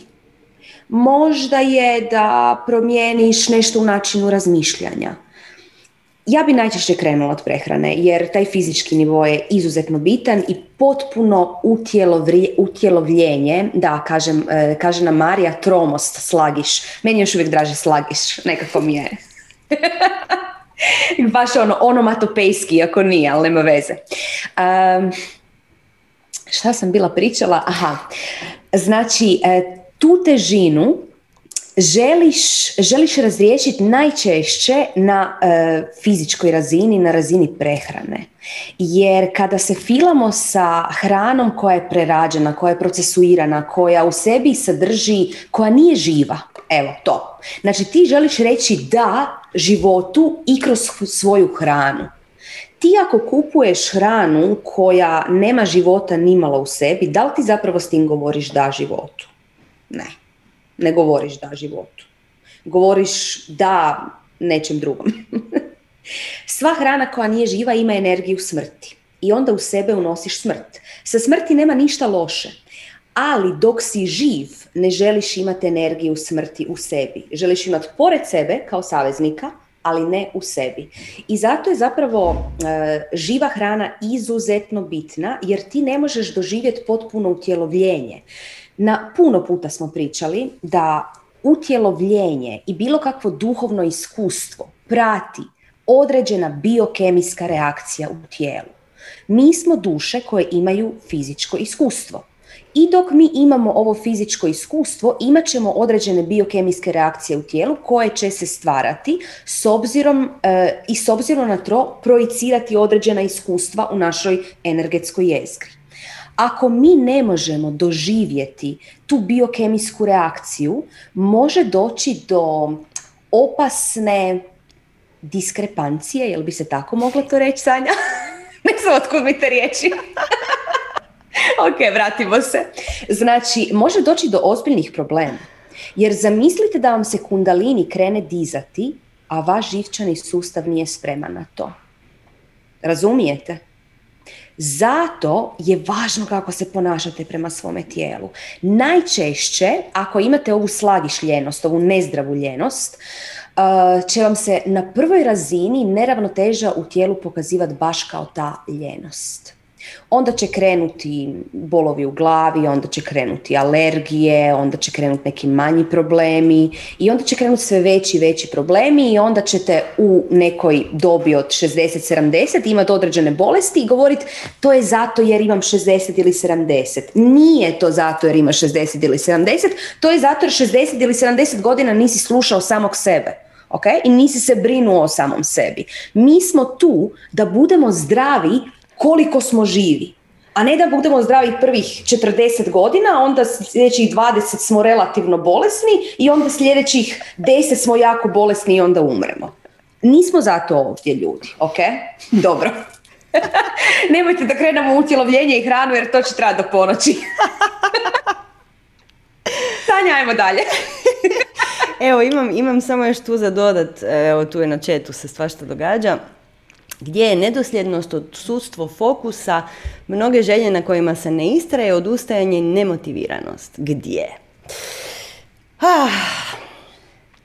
U tome što nismo utjelovljeni, nego smo stalno u umu u tome što su naša osjetila zbombardirana sa milijardama informacija, mi ih ne procesiramo, mi ne radimo ni jednu praksu koja će očistiti sve to zajedno. I vi znate koji ste na strasti, sorry, stalno spominjemo tu strast, ali jednostavno Eh, ne možemo u ovom kratkom satsangu dati sve, jer nema smisla, ali ako stvarno dosljedno radite na sebi, to sve prestane. To je pitanje tromosti, to je pitanje apatije prema životu, jer ti si toliko zbombardiran da ti moraš ugasiti sve. Mi živimo u takvoj buci, u toliko svega ima previše. Ono, ono ajme, treba mi oklop od ovog svijeta. I onda se dogodi apatija, tromost, uh, otupjelost, jer nismo u stanju hendlat sve što se zbiva. Nismo u stanju podnositi sve što se zbiva. I mi jako puno često pričamo o tom kontejneru za snažna iskustva. Kontejner, znači ti moraš postati kontejner za snažna iskustva, jer inače si bljed. Ko što Ines rekla, onda si kako si ono bila rekla, mlako si znatiželjan i mlako si strastven i mlako si sve, sve radiš mlako, zato što ti je svega puno. I fokus se dobije tako što svaki dan radiš prakse. Ali fokus se dobije tako što polažeš svoju pažnju, to vam je ta nijasa, polažeš svoju pažnju na nešto. Na primjer, kad idete vježbati lucidno sanjanje, to je, evo ne znam što mi je to sad palo na pamet, ali to je isto jedna od tih praksi, tantričkih. A, onda e, cijeli dan radite, gledate u svoju ruku. Šta se s time dogodi? Ja sam sad prisutna. Ja sam se sad podsjetila. Hej, lucidno sanjanje. Hej, tu sam. Vidi. U tijelu sam. Ok je. Znači, jako, znači mi kad kažemo prakse, to ne znači tri sata dnevno jahat po, po prostirci, šta bi bilo dobro, ali, ali ne pričamo o tome. Mi pričamo o ovakvim stvarima. Znači sad ću vam pokazati jednu, jednu uh, zanimljivu, zanimljivu stvar za utjelovljenje. Uh, evo, netko je tu pitao još, uh, sorry, čet nam je podivljao, netko je tu pitao možemo li malo više o crvenoj tantri, Sonja. Crvena tantra ti je upravo ovo o čemu sad pričamo. Znači, vraćanje pažnje na sad tu sam, u tijelu sam. I otpuštanje uma. E sad, to zvuči jako kompleksno, jako je jednostavno. Uh, zvuči nam kompleksno zašto? Zato što smo mi od uvijek samo u umu. Mi smo stalno čitavrti, čitavrti, čitavrti. Kad si ti u tijelu, kad si ti prisutan, kad napraviš ovo, ti si prisutan sad i ovdje. Momentalno tvoj um se ugasi i wow, vidi, čovječe, lijep je dan. E. I evo sad vam možemo, možemo vam pokazati kako da, kako da to napravite svaki dan i da to možete raditi cijeli dan i jako je jednostavno. Znači prvo ćemo samo zatvoriti oči da dođete sebi i da otpustite sve ove riječi. Zatvori oči i uzmi udah na nos izdah na usta i tako tri puta.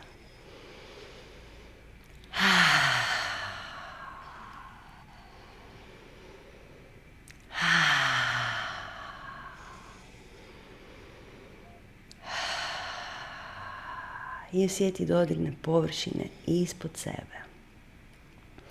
I sad sa svojom desnom rukom vrlo nježno pomazi svoju lijevu ruku, svoju lijevu podlakticu, svoju lijevu. Vrlo, vrlo nježno sa vrhovima prstiju. Primijeti šta osjetiš senzacije, škakljanja, ugode, možda se ježiš malo. Dahni duboko, osjeti taj dah u tijelu. I onda prestani. I otvori oči.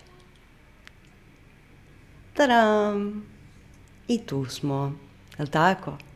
Prestalo je sve sram, krivnja, strah, wow, glupo, nije glupo, ne znam šta ću s ovim. Uf, samo se dotakneš. Ok?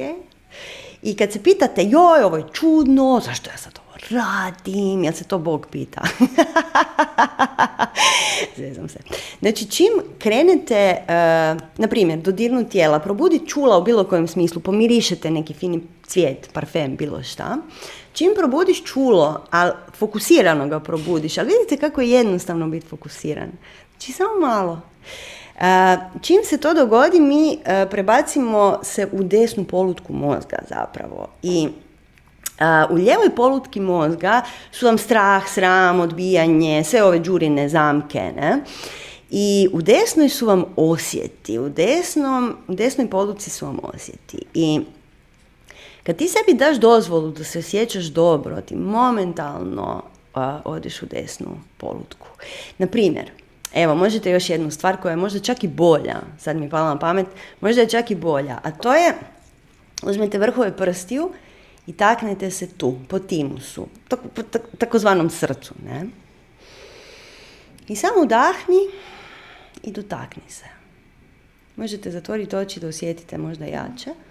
I probaj opustiti stomak.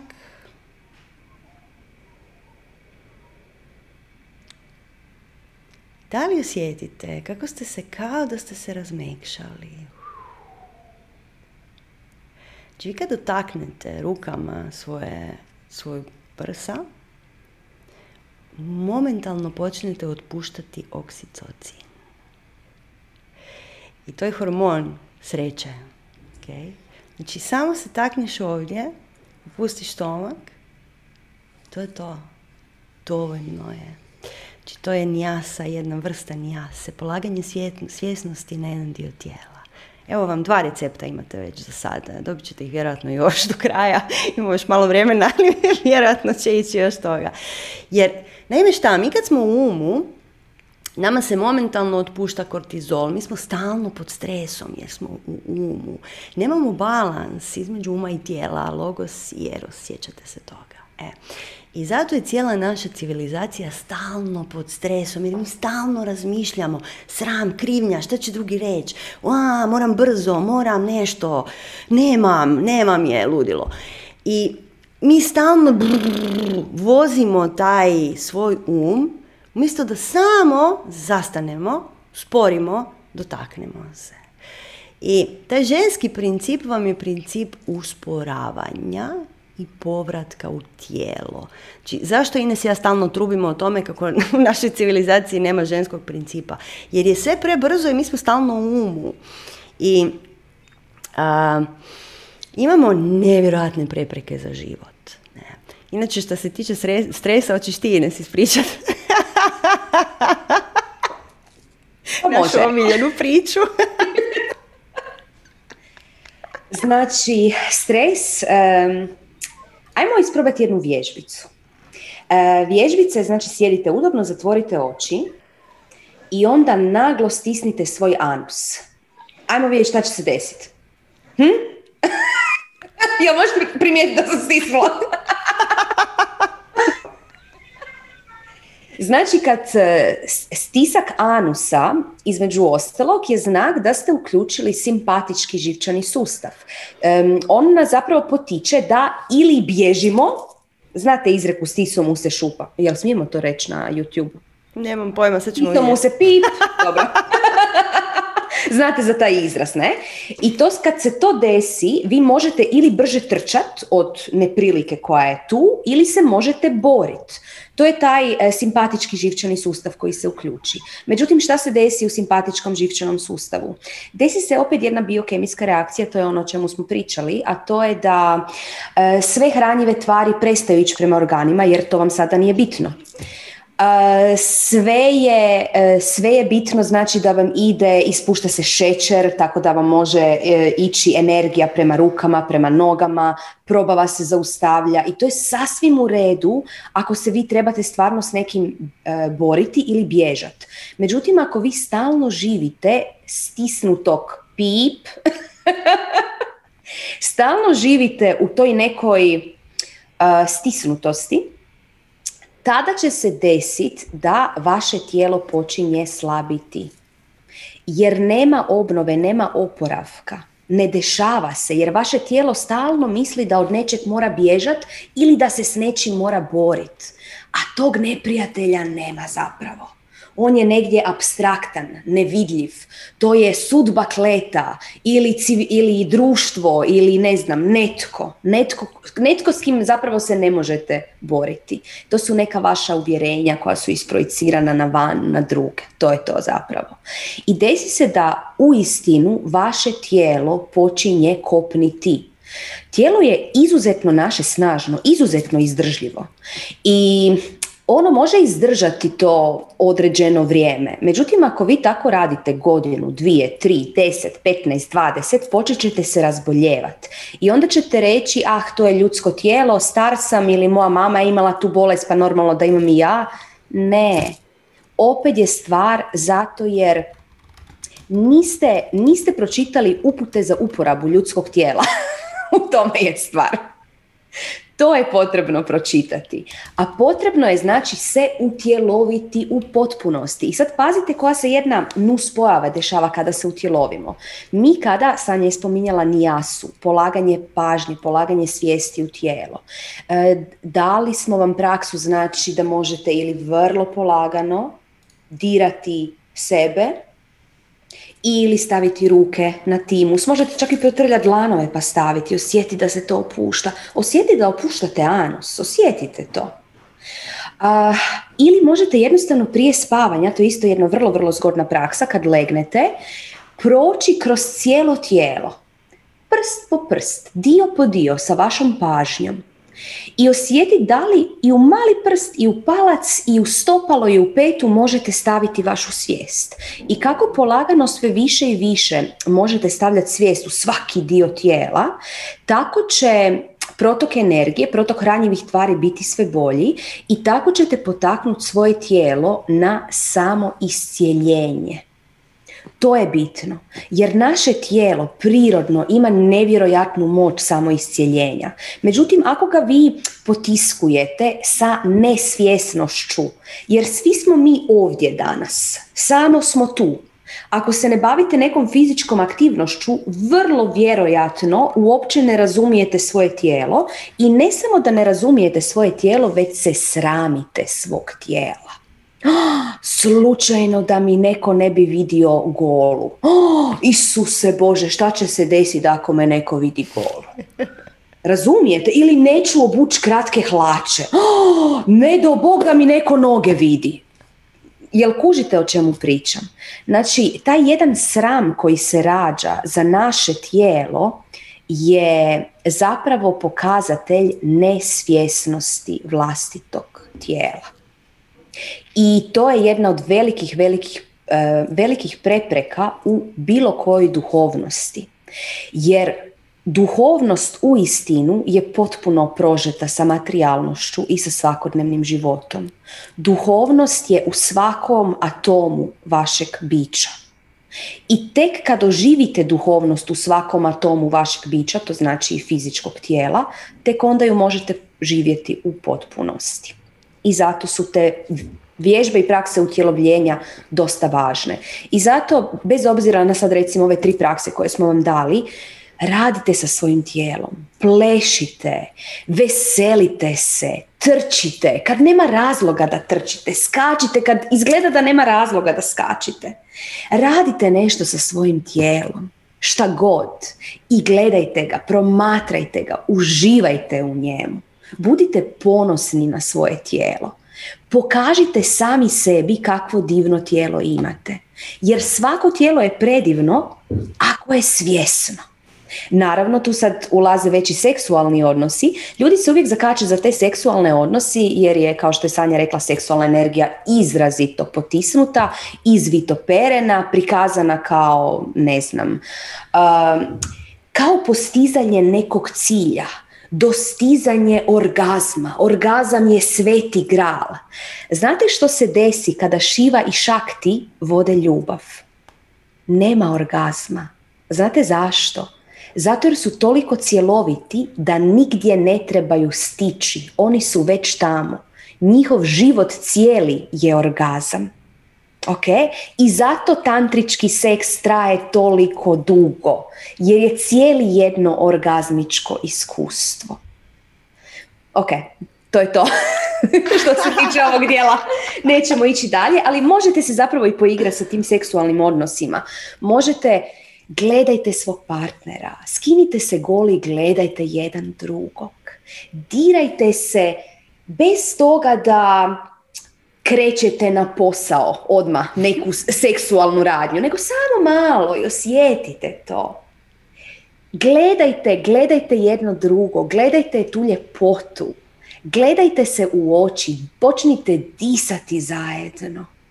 To znači osvijestiti sebe sa partnerom. Jer ako vi želite imati tantrički seks, što znači zapravo svjestan seks, potpuno utjelovljen seks, vi ne možete imati nesvjestan i neutjelovljen život, ali tantrički i utjelovljeni seks. Kužite?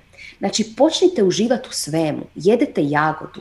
Mmm, ta jagoda je super. Vodite ljubav sa svojim partnerom. Mm, I to je super. Ok? Orgazmičko življenje. Ko šiva i šakti. Sanja? A nema više šta reći, to je bilo to. Orgazmičko življenje. E, pa evo, o tome kako to stvarno napraviti ćemo pričati na radionici, jer ne možemo ovako kratko, koju ćemo održati 8. i 9. petog Biće jedan vikend malo uvoda u tantru. Malo ćemo dublje ući u sve ovo čemu smo pričali danas, pri čemu ćemo sad još malo neke stvari vam još dodatno, dodatno dati. tako da evo, vidjet ćemo se taj vikend pa možete s nama malo dublje uroniti u sve te konkretne stvari. Jer tantra vam je zapravo jako jednostavna. Znači, bivanje prisutnim, bivanje s dahom i kontrola vrlo, vrlo malih mišića u tijelu, odnosno energetskih lokota. To je sve što vam treba. I da budeš stalno prisutan, da, budeš, da stalno vodiš ljubav sa životom. E. A, samo bi kratko odgovorila na jedno pitanje koje sam vidjela na youtube samo da ga evo svi čuju. Pitanje je koje prakse se smatraju pod sektu? E, naš odgovor na to, ja mislim, barem mislim da je obje odgovor na to, je um, sekta vam je sve što ne daje snagu pojedincu, nego nekoj ideji ili guru. Znači, gdje god se vi ne osjećate da ste vi dobili za vlastitog sebe osnaženje i da ne razumijete da ste vi sami po sebi postali snažniji pojedinac, to onda ide u sekte u onom nekom smislu koje baš ne volimo previše. Ali tako, Ines, ćeš još nešto reći? Naravno, uvijek imamo nešto za nadodati. da, kada bilo koji učitelj vam dođe i kaže ti trebaš mene za uvijek, ja sam, ja sam Bog. ti nisi Bog, ja sam Bog.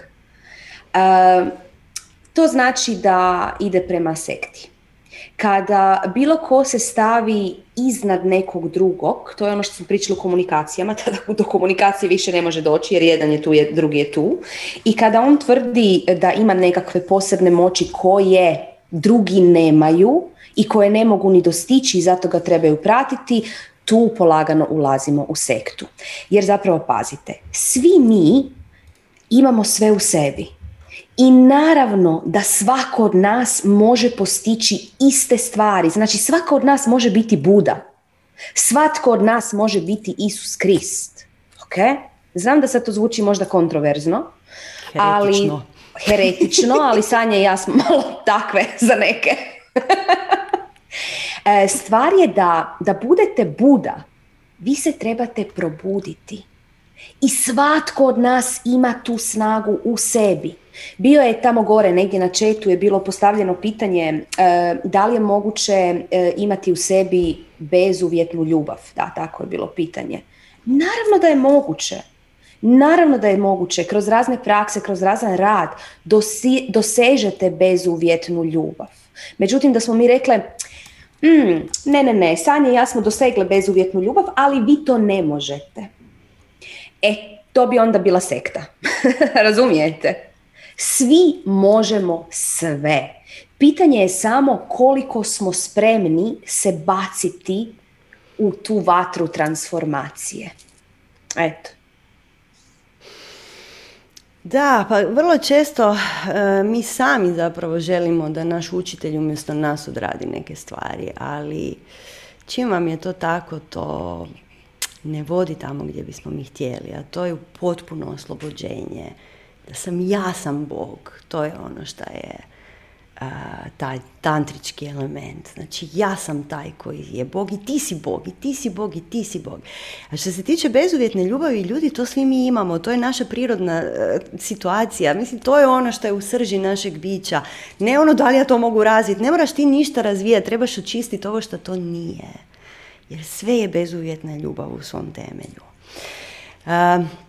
Ja bi se vratila na ovo pitanje gore, uh, Sonjino koje smo odbrijale, ja mislim, da možemo reći nešto o crvenoj tantri i o nekim načinima na koji se tu, na kojima se tu radi. Pa, znači, crvena tantra je cijela, cijela ideja, znači vratiti se u tijelo i tu svoju seksualnu energiju pa prvo je moramo, ona je zatrpana, ok? ona je kompletno zatrpana sa glupostima, našim društvenim uvjetovanjima, bla bla.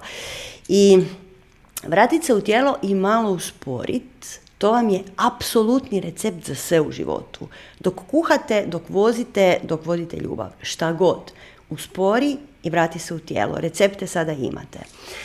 E, crvena tantra, hm, Gledajte, znači, da biste se vi bavili uh, na taj način sa svojom seksualnom energijom, uh, evo, proći ćemo jedno od pitanja pa ćemo, pa ćemo to uh, sve zajedno ukomponirati. Znači, pitanje smo dobili koje su prepreke za slobodan seks, odnosno tantrički, tantričko izražavanje naše seksualne energije. To su vam prepreke za život, to nisu prepreke za seks. Znači, ovo, ovo čemu ćemo pričati, crvena tantra znači život, to jedem čokoladu i najsretnija sam na svijetu jer je to tako fino. Budiš svoju seksualnu energiju. I, znači, naše prepreke za život, gdje mi gubimo, odnosno potiskujemo našu energiju. Znači, kod muškaraca imate, počet ćemo s dečkima danas, može Ines? malo za promjenu, da se osjeća, da se osjete počašćeni.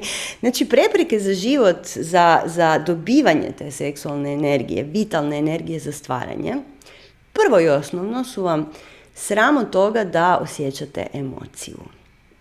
Zašto? Zato što dečki ne smiju plakat kad su bili mali i ne smiju pokazati ranjivost i ne smiju biti slabi. Mm. I to se dogodi momentalno, čim se rodimo u prvih par godina života, dok još uvijek vjerujemo svijetu. Znači, mi do svoje sedme godine mi vjerujemo u sve šta su nam rekli. I zato smo kompletno oblikovani. Već kad krenemo u školu, mi smo oblikovani društvo. I, znači, dečki ne, ne smiju plakat, ne smiju se raspast, moraju uvijek biti stabilni, ti muškarac u životu, on mora biti stup, jel tako, jer žena divlja okolo. to je ideja neka, što nije uopće točno, svi imamo jedno i drugo. Anyway, znači, dečki ne smiju plakat i onda se šta dogodi? On zaplaće sa dvije godine, mama, tata kaže, joj, znaš, ti ne smiješ plakat, on kaže, upala, ne smijem plakat, ok, usuče se unutra i ostane zaleđen kompletno. I on stavi zid kad treba izraziti bilo koju svoju emociju. I onda se dogodi šta muškarcima, da odu u alkohol, da odu u pornjavu, odu u nebitne odnose, odu u površnost. I društvo ih krivi, mi kao žene ih krivimo, ali mislim, mi smo ti koji im nisu dali priliku da, da budu ranjivi, da upoznaju tu svoju žensku stranu, nazovimo žensku, da se prihvate takvi kakvi jesu. Mislim, ljudi Plakanje je divno, plakanje je fantastično, to otpušta tako puno stvari iz naših glupih umova. I utjeloviš se momentalno. Znači kad plaćeš, u tijelu si. Onda Drugo je nedostatak samopouzdanja i to je opći problem svih muškaraca u našoj civilizaciji. Ali ono što ćemo Mines ja reći je samopouzdanje je unutarnji posao. Okay? Nedostatak pouzdanja Samopouzdanje dolazi iz čega? Iz toga što si ti u umu. Uopće ne obraćaš pažnju na to što se događa oko tebe. Uopće si neprisutan za sve druge osobe e, i za sve što se zbiva u tvom životu. I lijek za samopouzdanje vam je a, dubinsko samoprihvaćanje. Da, ja sam nizak. Da, ja nisam dovoljno uspješan. Da, nisam dovoljno zabavan. Pa šta, ja ću sad obratiti pažnju na tebe i zamisli čuda, kad obratiš pažnju na osobu koja je pored tebe, koja je preko puta tebe, koja je šta god hoćeš, a, izađeš iz uma, okay, tu si. I čim se udjeloviš, čim si prisutan, stvari se počnu drugačije događati nego inače. I općenito ti naši ideali kako bi trebali izgledati i ponašati se i šta bi se trebali imati u životu, to mi je jako a, to je samo društveno uvjetovanje. Meni bude jako zabavno, ja sam sad trenutno u Meksiku i ovdje ima svakakvih ljudi. Či znači, svih boja, svih dezena, svih veličina i oblika. I svi hodamo goli na okolo, to jer nikog ne briga.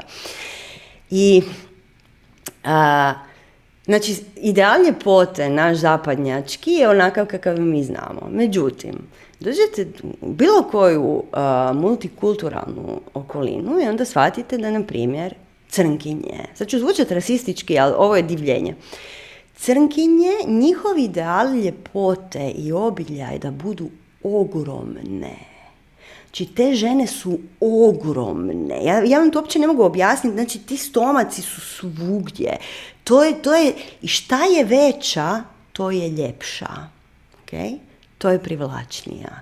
Tako da nemojte se kačiti za naše uh, ideale ljepote. Mislim, svi se mi kačimo zbog marketinga, zbog reklama, televizije i svega ostaloga, ali to je sve tu. Sve je to tu. I uvijek se sjetite da marketing i propaganda su vam tu samo zato da mi ne bismo imali osobnu moć, da bi se osjećali uh, odvojeni, da bi morali kupiti taj šampon da nam kosa izgleda ljepše. Okay? Tako da, mm, marketing je. Uh, Znači, ako želiš se pokazati drugoj osobi kao da imaš samopouzdanja, obrati pažnju na nju. Treći problem kod muškaraca, mislim da se na broju tri, je nedostatak edukacije o tome kako da zadovolji ženu, ne samo u seksu, nego u svemu. Jer mi smo žene bauk, mi smo lude i od nas nikad ne znaš šta ćeš očekivati. Mislim, ok, niko vam nije dao priručnik kako da se žena može zadovoljiti, ali ovo što sam sad rekla su horor priče. I žena mora dostići orgazam, a ti nemaš pojma kako ćeš to napraviti. Ha, ha, ha, ha, ti si jadni mali bjednik. Znači, to mi je, to mi je sve čita vrti džuro. I Znači, budi prisutan i diši i osjeti tijelo i sve je okej. Tako da, uh, ovo vam je sve nedostatak ženskog principa u muškom postojanju.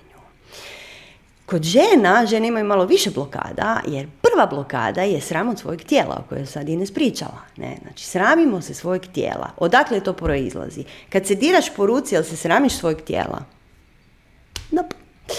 Znači, umjesto da mi uživamo u životu, mi se pitamo e, kako izgleda moj stomak, jel mi vise sise. I onda kako izgleda naš seksualni život, ti navališ na svog partnera i razmišljaš o tome kao jel ti stomak visi. Mislim, ok, šta će sličiti taj seks? Izađi iz glave i uđi u tijelo. Bilo kojom metodom koju smo ti sad pokazali, jel dovoljno udahnut, i reći, ok, ok, sad sam u tijelu, daj da taknem, daj da vidim. E, opip vam je najzgodniji za, za, i okus je dobar, ali opip vam je super za, za ući tijelo. Ne? Jer kad god e, opipaš nešto, okreneš pažnju prema van. Znači ti opipaš svog partnera i okrenula si pažnju prema njemu. I više ne razmišljaš o sebi.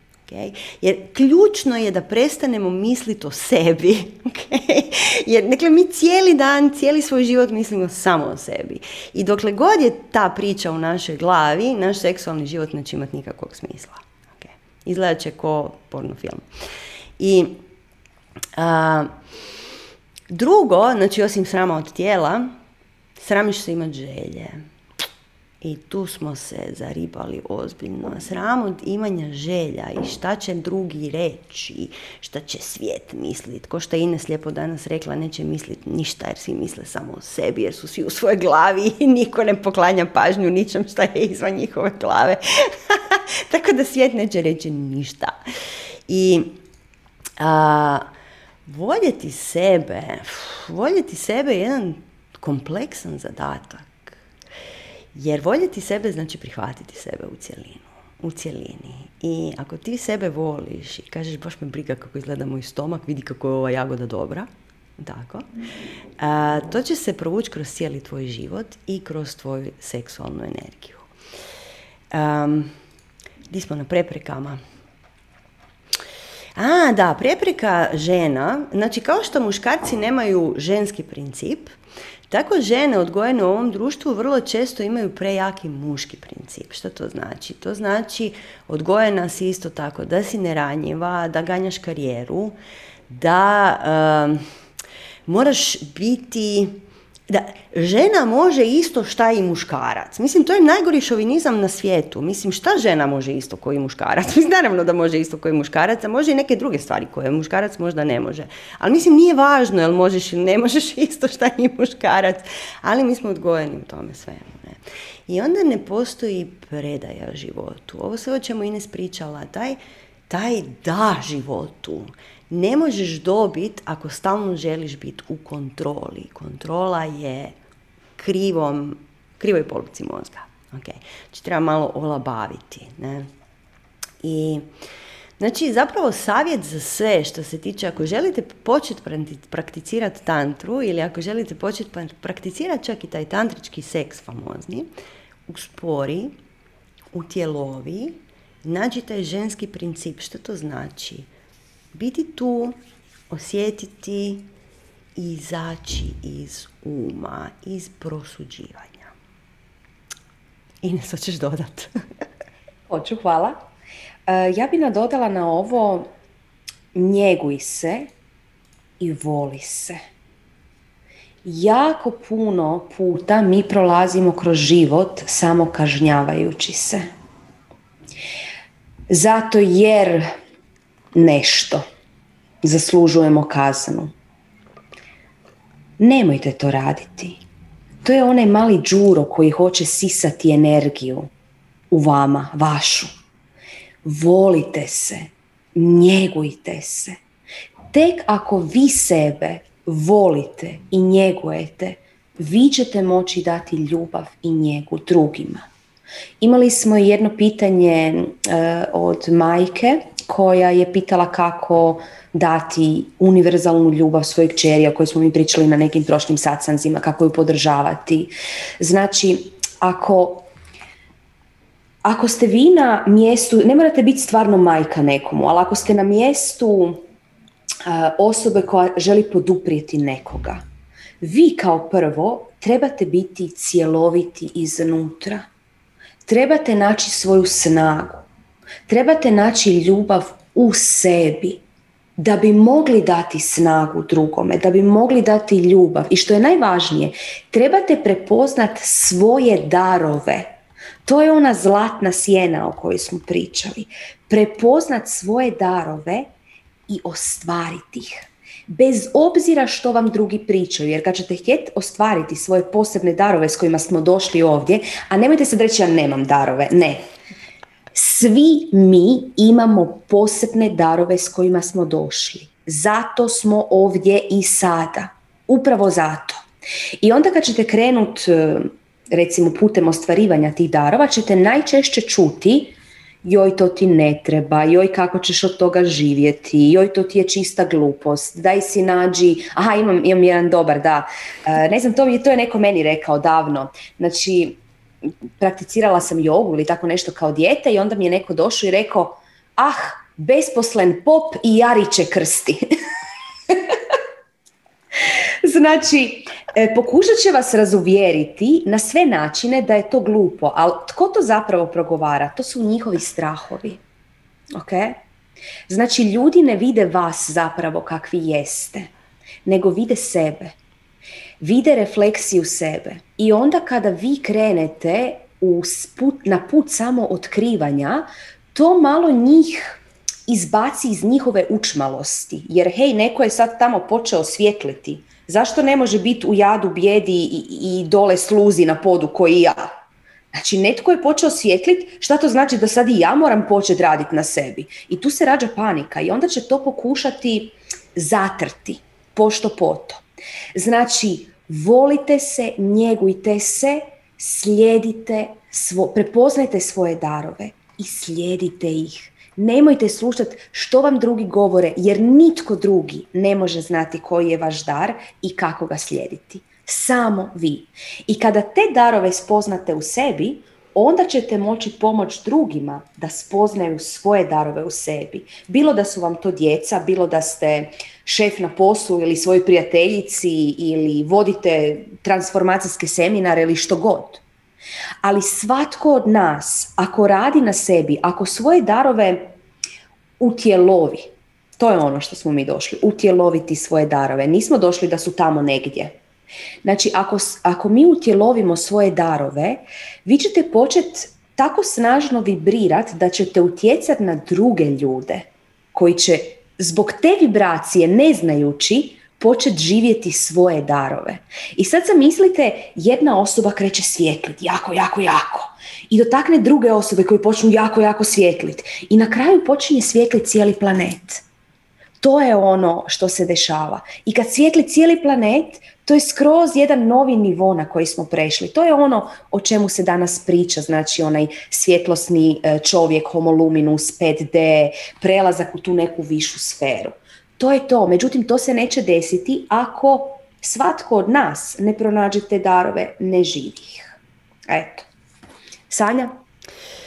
E, pa evo, htjela bi odgovoriti, e, netko je pitao kad bi netko želio prakticirati tantru, kako bi mogao krenuti, koje prakse može raditi, postoji li za to škola, odnosno hoće li biti intenziv naš. Pitali ste nas i za knjige i sa sve takve stvari, gledajte, mi čitamo stare spise ako čitamo knjige, znači tantrike, hatha yoga pradipike, takve stvari, yoga sutra su vam tu isto.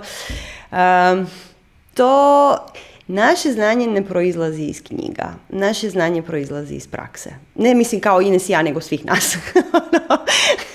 znači, šta god možete vi pročitati u knjizi, to je sve super. Međutim, ako vi to ne isprobate na sebi, u, svoj, u svojem utjelovljenju, to se ništa neće dogoditi. E, kad bi neko htio prakticirati tantru, gledaj, oj, e, znači imate jako puno različitih radionica, retritova, svašta. Neki su super, kad pričaju o životu cijelom. Međutim, vrlo često su orgije. Evo recimo tu gdje ja živim, to su svakodnevne orgije pod nazivom tantra. I kad su to orgije, onda vam to nije tantra. kad je to bilo kakvo uzimanje bilo kakvih substanci koje nisu potpuno prirodne, koje, koje, koje su izvan nas, to vam nije tantra. Tantra je drogiranje sa samim sobom. Okay? Nema ništa što uzmem da me baci u neko drugo stanje svjesnosti. Tako da, kad biste željeli prakticirati tantru, možete doći na stras, opet, možete doći na našu radionicu koja je taj vikend 8. i 9. petog, pa ćemo malo, malo ćemo ući dublje. Ines i ja smo zaplanirali jedan mjesečni intenziv o tantri, ali ne znam da ćemo to stići napraviti. Um, program nam je gotov, ali malo smo tanke s vremenom, trebali bi se klonirati. Uh, tako da vidjet ćemo, a svakako evo, dođite na radionicu 8. i 9. petog, pa onda možemo vidjeti kako ćemo nastaviti dalje s time. Ono što mi je ključno za praksu tantre je... Mm, od svega napraviti ritual. Znači, ova voda je blagoslovljena i ja kad je pijem, ja pijem blagoslovljenu vodu. To je ritual. Svaka hrana koja dođe na stol je zahvalnost na toj hrani. E, svaku, znači, naš život i život svih naših strastvenika je ritual za ritualom kroz cijeli dan, kako bismo bili prisutni. Jer inače, to odnese nas ovo što nazivamo život. Ne? A to je zapravo samo buka izvana. Pravi život je unutra, pravi život nije čitam, vrtim, ne, nego pravi život je uživam u jagodi, u mangu, šta god. E, tako da evo, ne, ne možemo vam preporučiti nikakve škole, osim naše. Grozne smo, ali evo je, kad je tako. E, I evo, tako da to je to. Mi nismo ovo učili u školi, mi smo ovo učili u praksi. Sljedeće pitanje na koje bismo htjeli odgovoriti je, Uh, htjela bismo jako odgovoriti zato što je ovo bilo krivo svačeno. ne znam točno gdje mi je to, ali netko je pitao kako se orgazam provuče kroz čakre. A samo sekundu, ili imaš ti možda pitanje? Imam, imam to pitanje. Um, samo malo. Ma mislim to je bilo to. Bilo je krivo je svačeno, to smo rekli na jednom predavanju. Uh, kako provući orgazam kroz čakre. to je to. Da, ok. E, hoćeš da ja? Ajde ti. Može.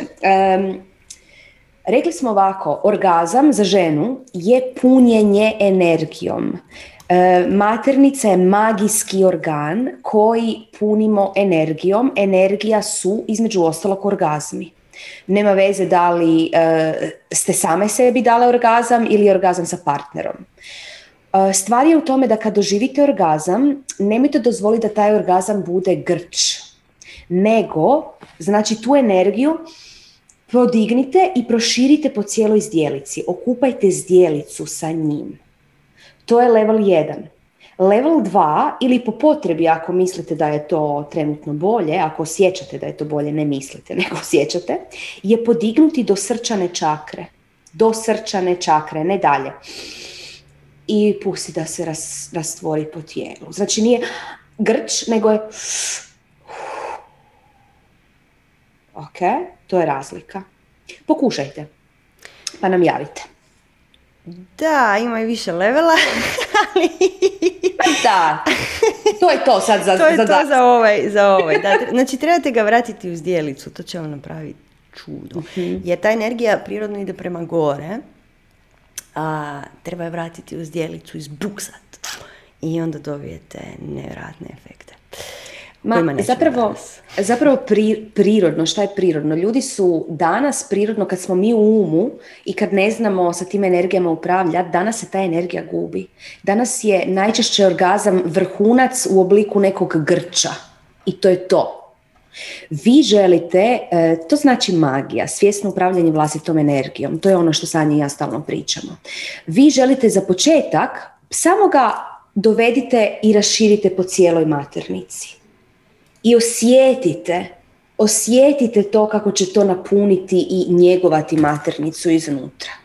Onda kad to uspijete i kad to napravite dovoljno puta, onda se može pričati o nečem dalje. Eto. I mula banda vam to je to za kraj. um, mi ćemo vas lagano pozdraviti. Zahvalit ćemo na svim pitanjima, na ovoj živoj diskusiji tu na Zoomu.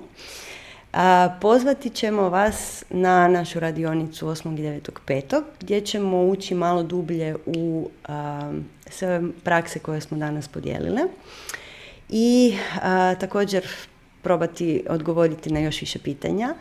Radionica će trajati dva dana, ne dva puna dana, ali dva dana po jedno, dva, dva, tri sata, onako kako inače naše vikend radionice traju. Pričati ćemo, da, o ovim nekim, e, nazovimo stvarnim, objektivnim problemima. E, također malo ćemo možda, ja se nadam, ući i dublje u e, spiritualnu tantru, ovaj spiritualni dio. E, tako da evo, vjerujemo da će e, ta radionica biti početak jednog lijepog prijateljstva i da će vam biti vrlo, vrlo korisna. E, da, evo, samo ćemo nadodati još da radionica zapravo uh, tantrička radionica koja će obuhvatiti da vidite u kojem stanju je vaš muški princip u vama, u kojem stanju je vaš ženski princip u vama.